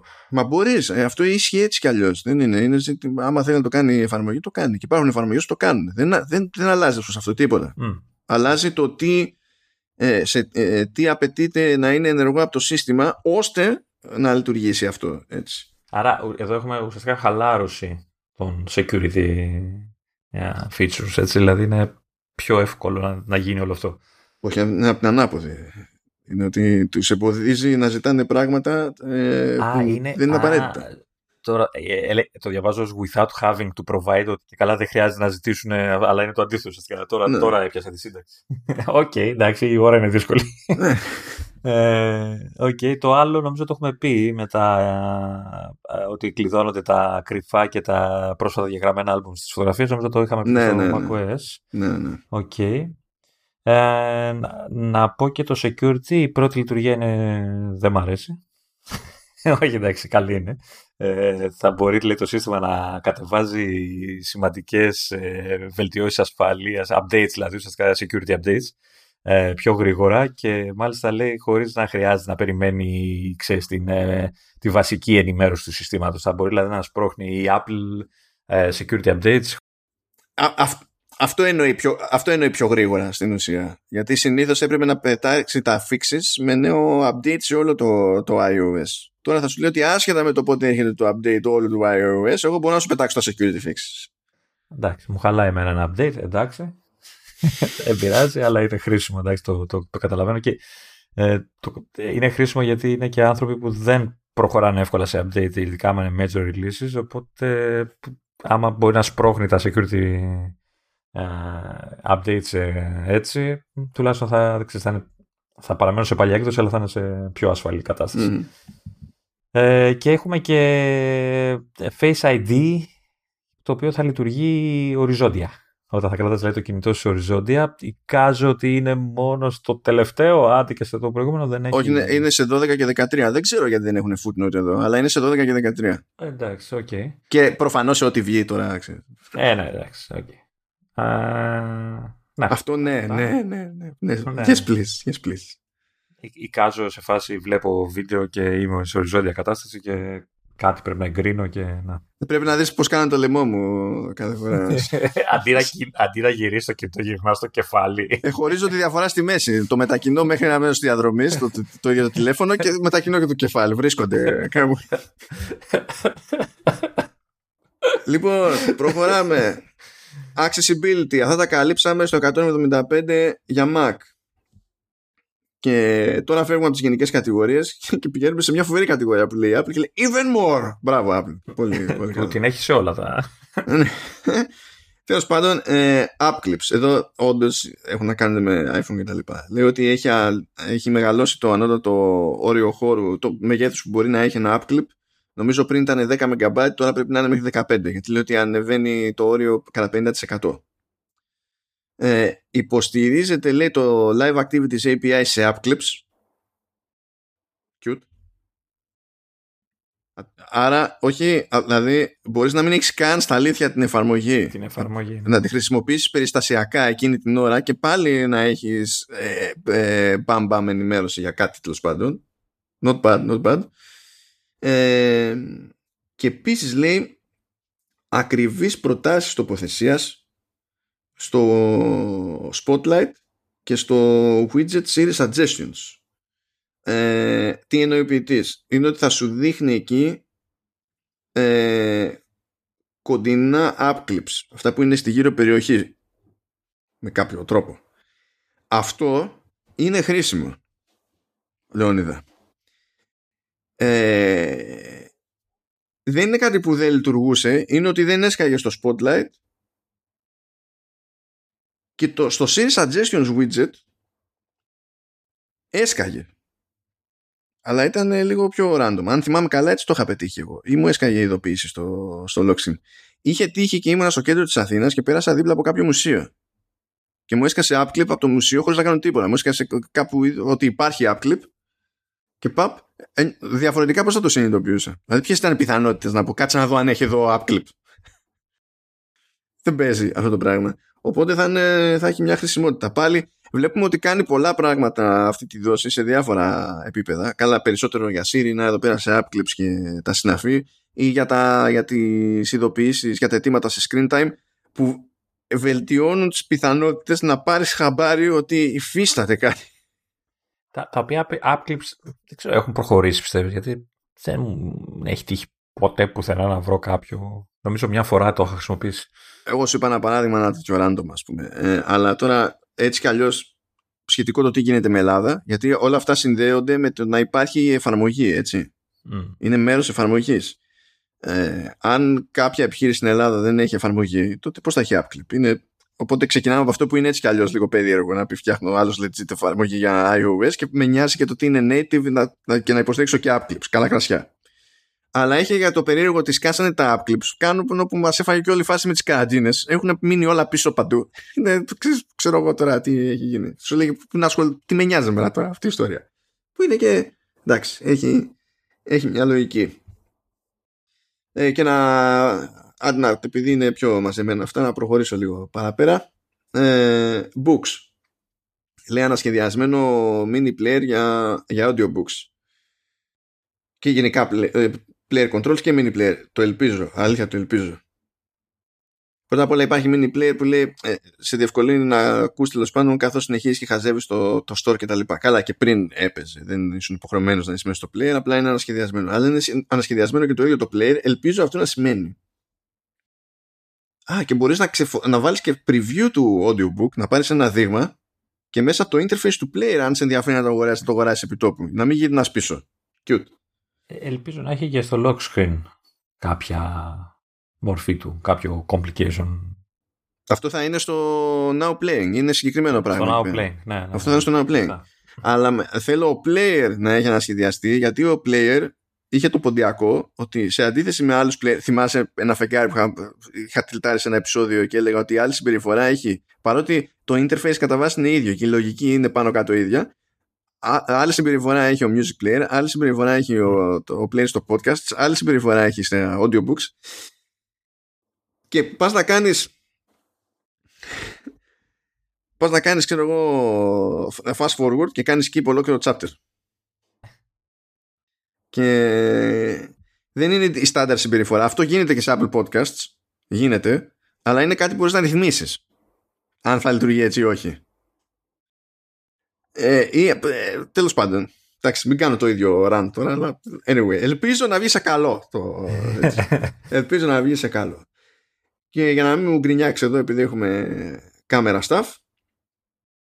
Λέω ότι πλέον σε portrait mode... Το, το, το δίπλα δεν σε ενδιαφέρει που λέει για τα books, ε. Α, εντάξει, ναι και όχι. Να σου πω γιατί, γιατί τι έπαιξε με το μυαλό μου εδώ πέρα. Λέει customizable reading experience και ότι ε, μπορείς να αλλάξεις reading themes, ε, γραμματοσυρές, spacing κτλ. Αυτά τα είχαμε πει σε accessibility. Αυτά okay. Όταν είχαν ανακοινωθεί, είχαν ανακοινωθεί ε, στο Accessibility Month, όταν έκανε μέσα στο Μάιο και τα υπόλοιπα που είπε. Και αυτό μέσα στο μυαλό μου λέω, αυτό το έχουμε καλύψει, αλλά ναι, οκ. Okay. Αυτό είμαι περίεργος να το δω βασικά για τα themes τουλάχιστον, να δω αν θα μου γαργαλίσει κάτι καλύτερα, αν και καταλαβαίνετε. Εγώ είμαι σε μαύρο φόντο, γκρίζο κείμενο, είμαι απλά, απλός άνθρωπος. Μου κάνει εντύπωση που και το κείμενο σου είναι γκρίζο, θα μπορούσε και αυτό μαύρο. Αυτό να το διαβάζω με τα μάτια της ψυχής. Δηλαδή είμαι τόσο φανατικός του μαύρου που μόνος τρόπος να το διαβάσω είναι με μπρέιλ. Να πω ξέχωρα. ε, λοιπόν, καμένα λέει foreground blur σε, σε πορτρέτα που έτσι κι αλλιώς θολώνει το, το φόντο. Ε, τώρα υποτίθεται ότι θα υπάρχει το περιθώριο να, να θολώνει και το προσκήνιο που είναι μπροστά από το θέμα που είναι η μάπα μας στην περίπτωση του, του πορτρέτου. Στη δικιά σου περίπτωση πάμε να θολώνει τη μάπα σου, αλλά δεν το έχουν φτιάξει ακόμα. Δεν το έχουν φτιάξει ακόμα. Ε, αυτό ισχύει όμως μόνο σε άιφον δεκατρία. Κουλό δεν είναι αυτό. Είναι θέμα lens, φακού. Όχι, ποτέ δεν είναι θέμα. Αυτά Α, ποτέ ε. δεν είναι θέμα φακού. Ε, είναι πολύ δύσκολα. Νομίζω είναι για τον ίδιο λόγο, νομίζω είναι για τον ίδιο λόγο που το cinematic mode είναι μόνο στα δεκατρία. Neural Engine λέγεται αυτό το πράγμα. Πιο δυνατό. Μπορεί, ναι, μπορεί να είναι και το, και το, τα, άι ες πι. Το άι ες πι που και αυτό διαφέρει. Και αν, αν δεν την παλεύει το προηγούμενο άι ες πι, δεν έχει σημασία τι κάμερα έχει, δεν την παλεύει το προηγούμενο άι ες πι. Που είναι Image ε, Signal Processor. Έτσι, δηλαδή, γι' αυτό λέμε άι ες πι. Και υπάρχει, είναι πακέτο, πάει με, την, με τις κάμερες αυτό. Και κάθε φορά αν ακολουθήσετε παρουσιάσεις, ειδικά σε iPhone και τέτοια, σου λένε μπλα μπλα, έχουμε το νέο επεξεργαστή α, whatever, ό,τι να είναι, αλλά σου λέει όταν πιάνουν και την κάμερα ότι έχουμε και νέο άι ες πι που κάνει Παπά. trillions of operations per whatever και αυτό είναι το κλασικό.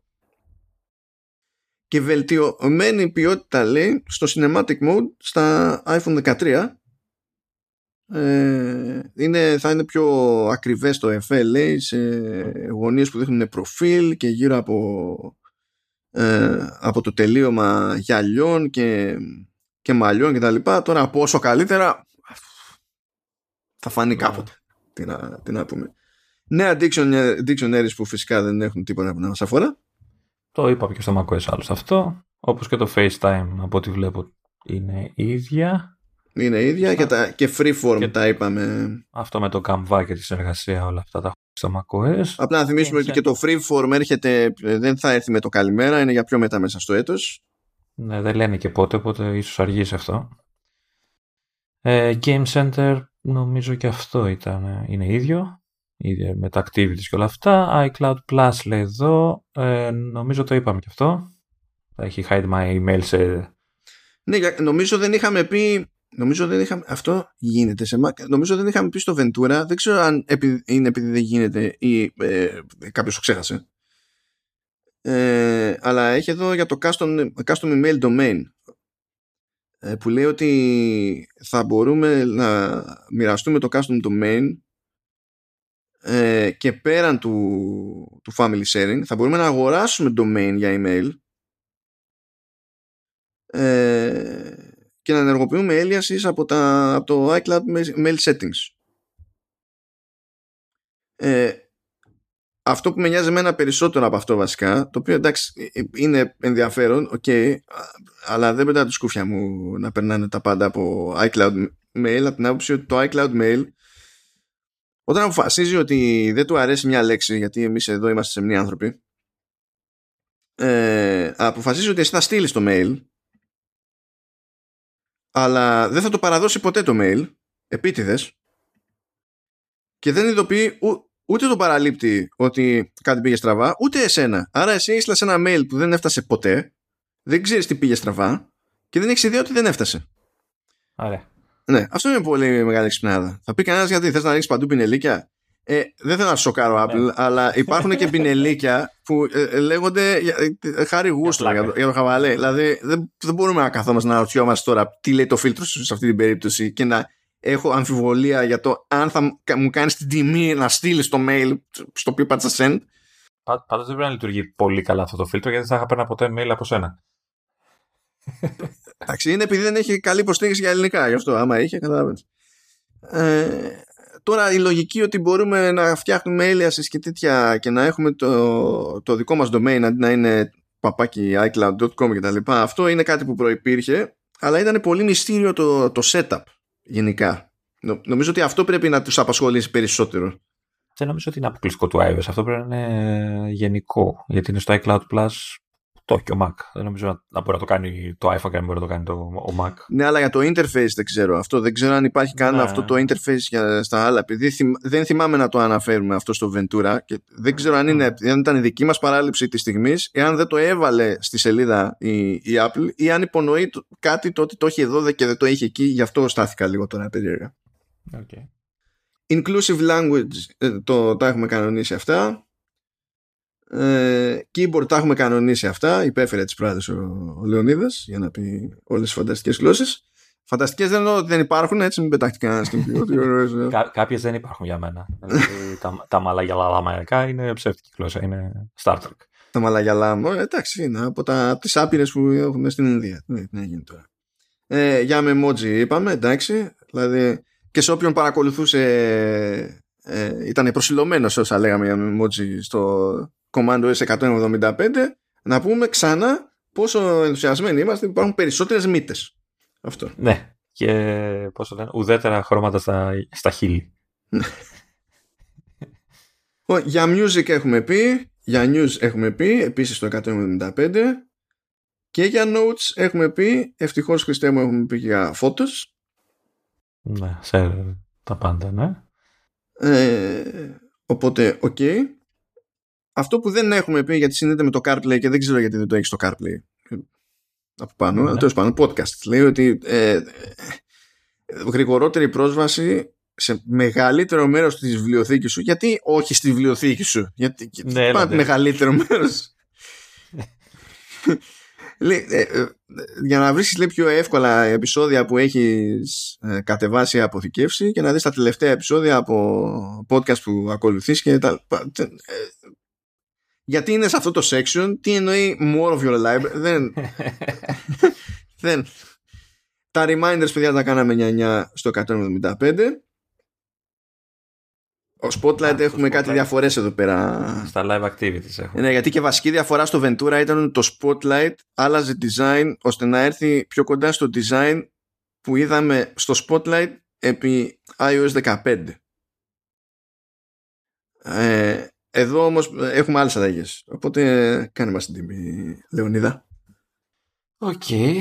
Uh, εδώ λέει το, το, ότι μπορεί να κάνεις search από το home screen, αλλά... Το έκανες και, και πριν αυτό, δεν το έκανες. Ε, όχι. Λέει, πλέον, πλέον έχει κουμπί. Από, κουμπί. Από κάτω λέει προς τα... Από, από την κάτω μεριά της οθόνης, ώστε έχει κουμπάκι για oh, το Spotlight. Oh, oh. Άκου, άκου λέω να σου πω, γιατί και εγώ όταν το είπαν και το δείξαν τόσο γρήγορα που δεν το πιάσα με τη μία και έπρεπε να ακούσω περιγραφή μετά συγκεκριμένα και να το δω. Πού είναι οι τελίτσες με τα home screens? Ναι, ναι. Ωραία. Αυτό εκεί πέρα να πας και το πατήσεις. Βασικά, αυτό γίνεται search. Γράφεις search. Ah. Στην ουσία, άμα πατήσεις αυτό, συμβαίνει ό,τι συνέβαινε όταν έκανε swipe προς τα κάτω. Αλλά επειδή είναι άλλο ένα πράγμα που δεν είναι αυτονόητο ότι το ξέρει ο κόσμος, σου λέει, πού να ξέρεις, θα του γράψω μέσα στη μάπα εκεί search. Άρα το κάνουν για να, εμφα... να είναι πιο ορατό στον κόσμο. Γιατί σαν λειτουργία είναι, υπάρχει, δεν είναι. Ναι, ναι, ναι. Ε, και αν πας να κάνεις πάνω στην οθόνη κάπου swipe πλάγιο, τότε πάλι γίνονται τελίτσες για να δείξουν τις, τα διαφορετικά home screens που έχουν, τέλος πάντων. Αλλά αυτό εννοεί, ότι εκεί που είναι οι τελίτσες με τα home screens, αυτό γίνεται, ένα, γίνεται κουμπί εκεί σαν χαπάκι που λένε μακρόστινο και λέει search, για να ξέρεις ότι υπάρχει search. Αυτό. Okay. Μετά λέει ότι έχει ε, βελτιωμένες προτάσεις από Siri για το, στο search, οπότε λέει... Ε, μέσα από τα recent searches μπορείς να πας σε κάποιο προηγούμενο αποτέλεσμα πιο γρήγορα, να ξαναδείς δηλαδή κάποιο προηγούμενο αποτέλεσμα που έχεις δει. Ε, υπάρχουν προτάσεις από τη Siri που πλέον υπολογίζουν τα συμφραζόμενα με το περιεχόμενο που, στο, πάνω στο οποίο κάνεις το search, οπότε μπορείς να, εύκολα να πας ξέρεις, στο επόμενο meeting σου να δεις την τη, τη, τη πτήση που περιμένεις και τέτοια. Ε, έχει, λέει, έχει υποστήριξη για image search σε περισσότερες εφαρμογές, Ε, οπότε έχει, λέει, παίρνει λέει, πληροφορίες από εικόνες που είναι στα messages, στα notes, στα files, ε, και έτσι μπορείς να κάνεις αναζήτηση, λέει, με βάση την τοποθεσία, τα άτομα που είναι μέσα στις φωτογραφίες και τις σκηνές κτλ. Ε, Quick Actions, αυτό το είχαμε δει και στο Mac, ε, αν θυμάμαι καλά, mm. έτσι μπορεί να ξεκινάς κάποιο χρονόμετρο, να ενεργοποιείς το focus μέσα από το Spotlight. Και, και shortcuts και τέτοια. Ναι, ναι, γίνεται σαν γιου άι για τα shortcuts αυτό και όλα αυτά. Δηλαδή γίνεται πιο πρακτικό, ας πούμε, το. Δεν είναι μόνο search ουσιαστικά. Ε, πλέον λέει θα μπορείς να ξεκινάς και live activities από κάποιο αποτέλεσμα, λέει, που έχεις βρει στο Spotlight. Τώρα πιθανολογώ ότι κάνεις search για κάποιον αγώνα, ξέρω εγώ, και σου βρίσκει το πιο αποτέλεσμα και από εκεί σου έχει τη δυνατότητα, αν υποστηρίζεται το οτιδήποτε, να σου εμφανίζει μετά notification στο lock screen ως live activities, έτσι το καταλαβαίνω. Να. Ναι, ναι, ναι, γιατί μπορεί να μην το είχες πριν, ας πούμε. Μπορεί να μην είχες βάλει καν την ειδοποίηση, αλλά να βρίσκει το δεδομένο ότι παίζει και να πεις ότι βάλ' το τώρα εδώ πέρα. Τώρα η υποσημείωση μιλάει για συγκεκριμένα πρωταθλήματα και σε ποιες χώρες υπάρχουν. Okay, θα είναι μόνο για αυτά δηλαδή. National Basketball Association, το εν μπι έι δηλαδή. Και το Premier League θα είναι, λέει, διαθέσιμα σε ΗΠΑ και Καναδά.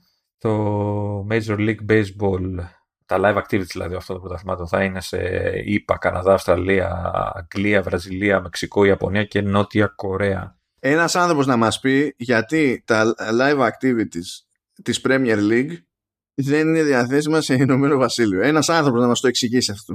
Άρα σε αλήθεια, για, γιατί. Λέει σε, σε Ηνωμένες Πολιτείες, Καναδά. What? English Premier League, δηλαδή... Ε, ε.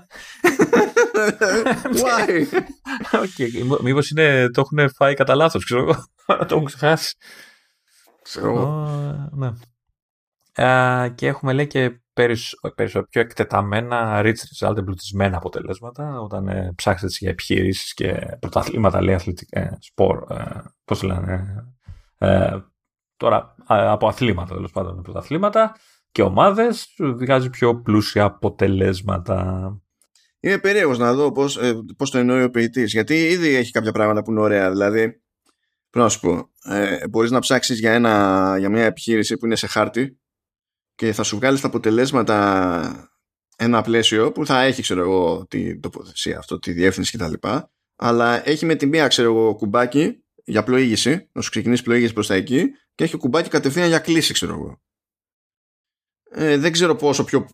Τι, τι, τι εννοεί ότι θα βάλει παραπάνω, ας πούμε, σε επιχείρησεις. Ε, θα δούμε. Μήπως έχει εμφανίσει κατευθείαν μια, καρ, μια κάρτα, μια ταυτότητα της επιχείρησης με τα, όλα τα στοιχεία της.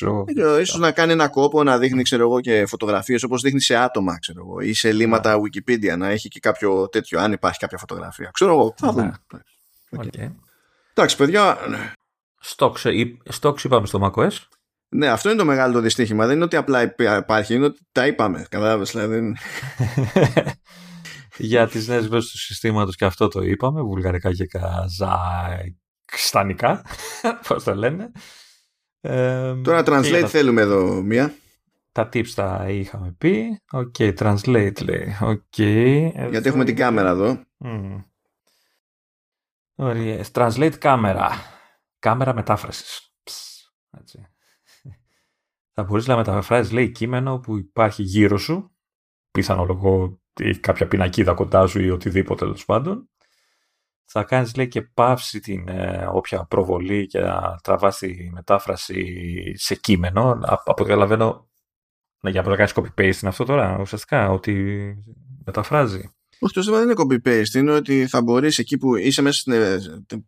βλέπεις την κάμερα και έχεις μπροστά σου κάτι με, σε, με κείμενο σε γλώσσα που δεν ξέρεις και θα μπορείς να διαλέξεις αυτό το κείμενο και να πεις μετάφρασε το για να καταλάβω τι διάλογο λέει αυτό. Και θα εμφανίζεται από πάνω σαν οκ. Okay. Okay. Θα έχεις, λέει, και zoom in για να βλέπεις από πιο κοντά, ε, και ή, λέει, θα μπορείς να κάνεις μετάφραση κειμένου από φωτογραφίες που έχεις στο, στο library. Οκ, mm-hmm. Okay, εντάξει. Ε, υποτίθεται η εφαρμογή Translate, λέει, θα έχει και νέες γλώσσες. Δεν λέω καμία, δεν έχετε ελληνικά. Όχι, εντάξει, άντε να πω τουρκικά, ταϊλανδικά, βιετναμικά, πολωνικά, ινδονησιακά και ολλανδικά. Κοίτα, μπορείς να πεις ότι τουλάχιστον όλο αυτό εξακολουθεί και έχει μια χρησιμότητα για το ελληνικό κοινό, με τη λογική ότι κατά βάση ε, ε, ε, έχουμε ένα καλό επίπεδο ένα καλό ποσοστό γνώσης αγγλικών, οπότε μπορείς σε ένα ταξίδι σου να πεις ότι αυτά θα μου φανούν χρήσιμα, απλά αντί να μου κάνει μετάφραση στα ελληνικά, θα μου κάνει μετάφραση στα αγγλικά, κάτι θα γίνει. Ναι, αλλά έχω την εντύπωση ότι και εδώ πρέπει να αλλάξει την κλίση του συστήματος για να δουλέψει. Όχι, αν όχι εσύ. Όχι. Ε, είσαι σίγουρος? Ναι, ναι, ναι, στο Translate το... του λες εσύ σε ποια γλώσσα θέλεις να με μεταφράζει. Ναι, ναι, ναι, αλλά για να ενεργοποιηθεί όλη, το όλο το feature, νομίζω πρέπει να είσαι σε γλώσσα που υποστηρίζεται από το. Όχι, όχι, όχι, το... δεν πηγαίνει με τη λογική του Siri, όχι, δεν είναι. Ε, δεν έχει, γιατί δεν έχω την εντύπωση ότι. Τέλος πάντων, εντάξει, μπορώ να κάνω λάθος. Okay. Ε, γιατί νομίζω ότι όταν το είχα δοκιμάσει σε συσκευή, έπρεπε να το γυρίσω ξέρω, στα αγγλικά για, να... για το οτιδήποτε. Τέλος πάντων, okay, μπορώ να κάνω λάθος. Τώρα ε, πάμε τι βι απ, καλά το ότι θα είναι πιο επιθετικό στο, τε, σας δείχνω τε, βιντεάκια από άλλα πράγματα του Apple τι βι Plus, το είχαμε πει και στο Ventura, απλά η διαφορά εδώ στην περίπτωση του iOS είναι ότι για αθλητικά που καλύπτονται, δηλαδή που προέρχονται από Apple τι βι Plus και τέτοια, θα μπορούν να σκάνε τα live updates στο lock screen, παιδί. Εντάξει, οκ, okay, ξέρω εγώ. Και για weather επίσης είπαμε τι παίζει στην περίπτωση του Ventura. Οπότε σε όλα αυτά τα πράγματα που έχουμε προσπεράσει και έχουμε πει ότι τα έχουμε καλύψει, υπάρχουν παιδιά στο εκατόν εβδομήντα πέντε. Δηλαδή ξέρετε που να απευθυνθείτε. Να, να πω για το weather ότι και στο iOS πλέον θα πατάς τα διάφορα sections του weather και θα σου βγάζει περισσότερες πληροφορίες. Αυτό που λέει στο τέλος. Α, θα έχει λέει πιο... σε λεπτομερή set από εδώ. Ναι, αλλά αυτά μην περιμένεις για Ελλάδα. Στο λέγαμε την προηγούμενη αυτό. Κοίτα, το... η θερμοκρασία ανά ώρα υπάρχει στην Ελλάδα, δηλαδή το έχουμε. Και, κα... και, κα... και το... δηλαδή, αυτά που λέει σαν παραδείγματα νομίζω τα παίζουν στην Ελλάδα. Και το... Ναι, τα έχεις σαν παραδείγματα όμως. Αλλά αυτό που εννοεί το deeper set of data κτλ. Επειδή βασίζεται εκεί που βασίζεται και δεν υπάρχουν αυτά τα δεδομένα πρόχειρα σε όλες τις χώρες. Ε, μην περιμένεις τα πάντα όλα. Ναι, απ' την άλλη όμως έχω την αίσθηση ότι ε, τώρα δεν θυμάμαι από ποια υπηρεσία, από το Weather Channel τα τραβάει ακόμα ή έχει και το, το άλλο το... Όχι, είναι από τον Dark Sky που το αγόρασε και έφτιαξε τώρα το, και έφτιαξε ναι, το, κάποια, το Weather Kit. Ναι, κάποια υπηρεσία έχει δικιά του το Dark Sky. Ε, ή όχι, είναι, το Dark Sky, ναι, ναι, ναι, το Dark Sky. Ή τραβάει δάταξες από τις κλασικές ε, σελίδες που είναι... Όχι, το Dark το Sky, αυτό, το Dark Sky, ah. αυτή είναι η πηγή, αυτή είναι η πηγή. Την αγο... Το αγόρασε το Dark Sky και το έκανε έι πι άι και πουλάει κιόλας. Μέχρι, μέχρι τώρα νομίζω τραβάει από το Weather Channel και από κάποιο, ποιο είναι το άλλο το γνωστό, δεν θυμάμαι ποτέ. Τέλος πάντων, που, που είχε τα data αυτά και τα εμφάνισε και στην Ελλάδα. Όχι όλα, αλλά πολλά. Ο, αυτό, αυτό θέλω να σου πω όμως. Αυτά που εννοεί η Apple ως περισσότερα data είναι αυτά που είχε σε κάποιες περιοχές στο Dark Sky, γιατί σε περιοχές που υπήρχε αυτό το βάθος πληροφορίας σε Dark, σε Dark Sky δεν χρησιμοποιούσε ως πηγή το Weather Channel και αυτού του τύπου η πληροφορία δεν υπήρχε από το Weather Channel. Μιλάει για ένα set πληροφορίας που δεν προσφέρεται έτσι απλά. Δηλαδή, εδώ γύρω δεν. Τουλάχιστον να μην χάσουμε αυτά που έχουμε. Δηλαδή μην... Όχι, να χάσουμε αυτά. Αφού υπάρχει πληροφορία, δεν είναι ότι θα τη μασίσει και θα τη τι είναι. Εντάξει, πια. Οι κανόνες έχω. Οκ. Και φτάσαμε στο τέλος. Believe it or not, ναι, φτάσαμε στο τέλος. Αυτό που δεν τελειώνει σήμερα είναι το. Μπορείς να μου πεις πώς γίνεται. Πώς γίνεται. Είναι τώρα. Είναι σχεδόν οκτώ και μισή η ώρα το βράδυ. Με εξαίρεση την ηχογράφηση και σε σημεία και τη ίδια τη ηχογράφησης. Έτσι. Παλεύω με το, με το inbox μου. Το, το παλεύω από τις τέσσερις η ώρα. Ε, ως, ό,τι και να κάνω, έχω τριάντα unread. Έχει φάει bug το email, ρε. Μα δεν έχει φάει bug, γιατί έχουν τα πόλη τέλος πάντων. Αλλά. Anyway. Οπότε ε, τη σκαπουλάραμε, παιδιά, με, με iOS δεκαέξι και εγώ έτσι ασυνιά. Είναι πάνω από δύο ώρες με το μισό περιεχόμενο skipped. Έτσι, δηλαδή πάνω από δύο ώρες, γιατί κάναμε κάποιες διακοπές εμείς εδώ που δεν θα τις ακούτε εσείς. Για φαντάσου τι σημεία θα είχαμε πάθει. Όχι, όχι, ναι, αλλά αναλογικά πάλι με το πάσο μας το πήγαμε. Ε, εντάξει. Τώρα, καλώς εγώ των πραγμάτων, την επόμενη δόση έχουμε iPadOS και κάτι ψηλά από, από tvOS που είναι λίγο αναποφάσιστο για το αν υπάρχει ή όχι. Και αν όλα πάνε καλά, από το μεθεπόμενο θα επανέλθουμε σε μια λογικότερη ροή των πραγμάτων. Θα έχουμε γύρω σε σαράντα παιχνίδια arcade. Εντάξει, τρία θα έχουμε μαζευτεί. Δεν θα τα μοιράσουμε τώρα. Κάθομαστε να κάνουμε επεισόδιο και μία μισή ώρα να είναι για το arcade. Μα γιατί, να δώσουμε κι εμείς ε, βάρος στο gaming όπως έδωσε φέτος και η Apple. Δηλαδή να ακολουθούμε τις τάσεις της εταιρείας, ρε παιδί μου. Δηλαδή gaming και καλύτερες webcam όλων των εποχών. Η Apple πρέπει να κάνει τέτοιες κινήσεις δέκα χρόνια για να αρχίσω να εξετάζω το ενδεχόμενο να, να έχει καταλάβει κάτι από το gaming. Πρέπει να τα κάνει δέκα χρόνια συνεχόμενα όμως, χωρίς διακοπή. Πάντως πρέπει να κάνουμε και ένα επεισόδιο με, με κάμερα μια, για να... Ξέρεις, να στηρίξουμε την καινούργια προσπάθεια της Apple που συνδέει iPhone πάνω στο κινητό. Άστα να θα το κάνουμε εμείς με κάμω, ξέρω. Να, να, να τη στηρίξουμε. Το, ναι. Τα παιδιά, ξέρω εγώ, είναι οι underdogs. Όχι, το, ρε, εσύ δε, δεν έχεις καταλάβει ότι χρειάζονται λεφτά για να υποστηρίζουν το Pay Later. Δηλαδή, το, pay, το Pay εγώ το γράφω με ελληνικά γράμματα, δε, τώρα μην το... Καλά, καλά, Ηλία. Ορίστε, καταλαβαίνεις, ούτε σε να σε βόλευε το iCloud Mail σε τέτοιες περιπτώσεις. Κατάλαβα και εγώ, καταλάβες. Λοιπόν, επιβιώσαμε. Ευχαριστούμε για την παρέα, την ΟΕΡΗ, γιατί μόνο να τη φανταστούμε μπορούμε την ώρα που ηχογραφούμε, καταλαβαίνετε. Ελπίζουμε να, να κάνουμε εμείς καλή παρέα. Να τα λέμε μόνοι μας. Όχι, εντάξει, ότι μας ακούνε οι άνθρωποι, μας ακούνε. Απλά δεν ξέρω αν μας ακούνε για παρέα, αν μας ακούνε υπό ποιες συνθήκες, ξέρω εγώ. Αν μας βάζουν για white noise για να τους πάρω ύπνους, δεν ξέρω. Δεν παίρνει τι παίζει. Λες να μας κάνει setting μέσα στις ρυθμίσεις με τους ήχους αυτό που έλεγε η Apple. Δεν ξέρω. Οπότε αυτά για την ώρα και θα συνεχίσουμε όπως είπαμε την ερχόμενη εβδομάδα. Οπότε. Χαιρέτα το κοινό σου Ηλία που βλέπει. Ηλία. Ηλία, μάλιστα. Ναι. Χαιρέτα το κοινό σου Λεωνίδα που βλέπεις ότι πληθαίνει. πληθαίνει. Ε, εγώ να χαιρετήσω το κοινό μου. Γεια σας, κοινό μου. Ε, να, να σου θυμίσω για τη LEAP. Γιατί σ' αρέσει να κλείνεις κιόλας και με τη. Δεν το ξέχασα, ναι, ήταν στο μενού, φυσικά. Α, ήταν στο μενού, γιατί σε είδα ότι λες χαιρέτα και χαιρέτα και να κλείσουμε. Απλά είμαι ύπουλος. Okay. Α. Αλλά είδες, είδες, είμαι και εγώ, ε, είμαι... Γι' αυτό ταιριάξαμε, ρε. αυτό, αυτό, αυτό κυρίως. Οπότε φυσικά, φυσικά, εννοείται ότι ευχαριστούμε τη ΛΥΠ για την υποστήριξή της, τη συνεχιζόμενη υποστήριξή της. Θυμηθείτε εκεί πέρα τα, τα links, ειδικά άμα ψάχνεστε για, για δουλίτσα, do your thing. Και εδώ είμαστε εμείς την άλλη εβδομάδα. Να, να θυμηθούν ότι και εγώ είμαι link, ο link. Έτσι δηλαδή, να το... Έχεις καιρό να τα ακούσεις άλλωστε. Ήθελες να ανοίξεις αυτή την πληγή. Τώρα δεν καταλαβαίνει κανένας, ρε Λεωνίδα. Θέλει εξήγηση αυτό τώρα. Ε, καλά, κόψε το μοντάζ, ρε. Ή κάνουμε ένα επεισόδιο. Όχι, δεν θα το κόψει το μοντάζ. Θα μείνει ως υποχρέωση για να γίνει ταξιφιλιστής. Γι' αυτό. Αυτά. Ορίστε, δημιουργούμε και hype. Για την ξεφτύλα μας. Άντε, παιδιά, τσάω. Καλά να είμαστε όλοι. Τα λέμε.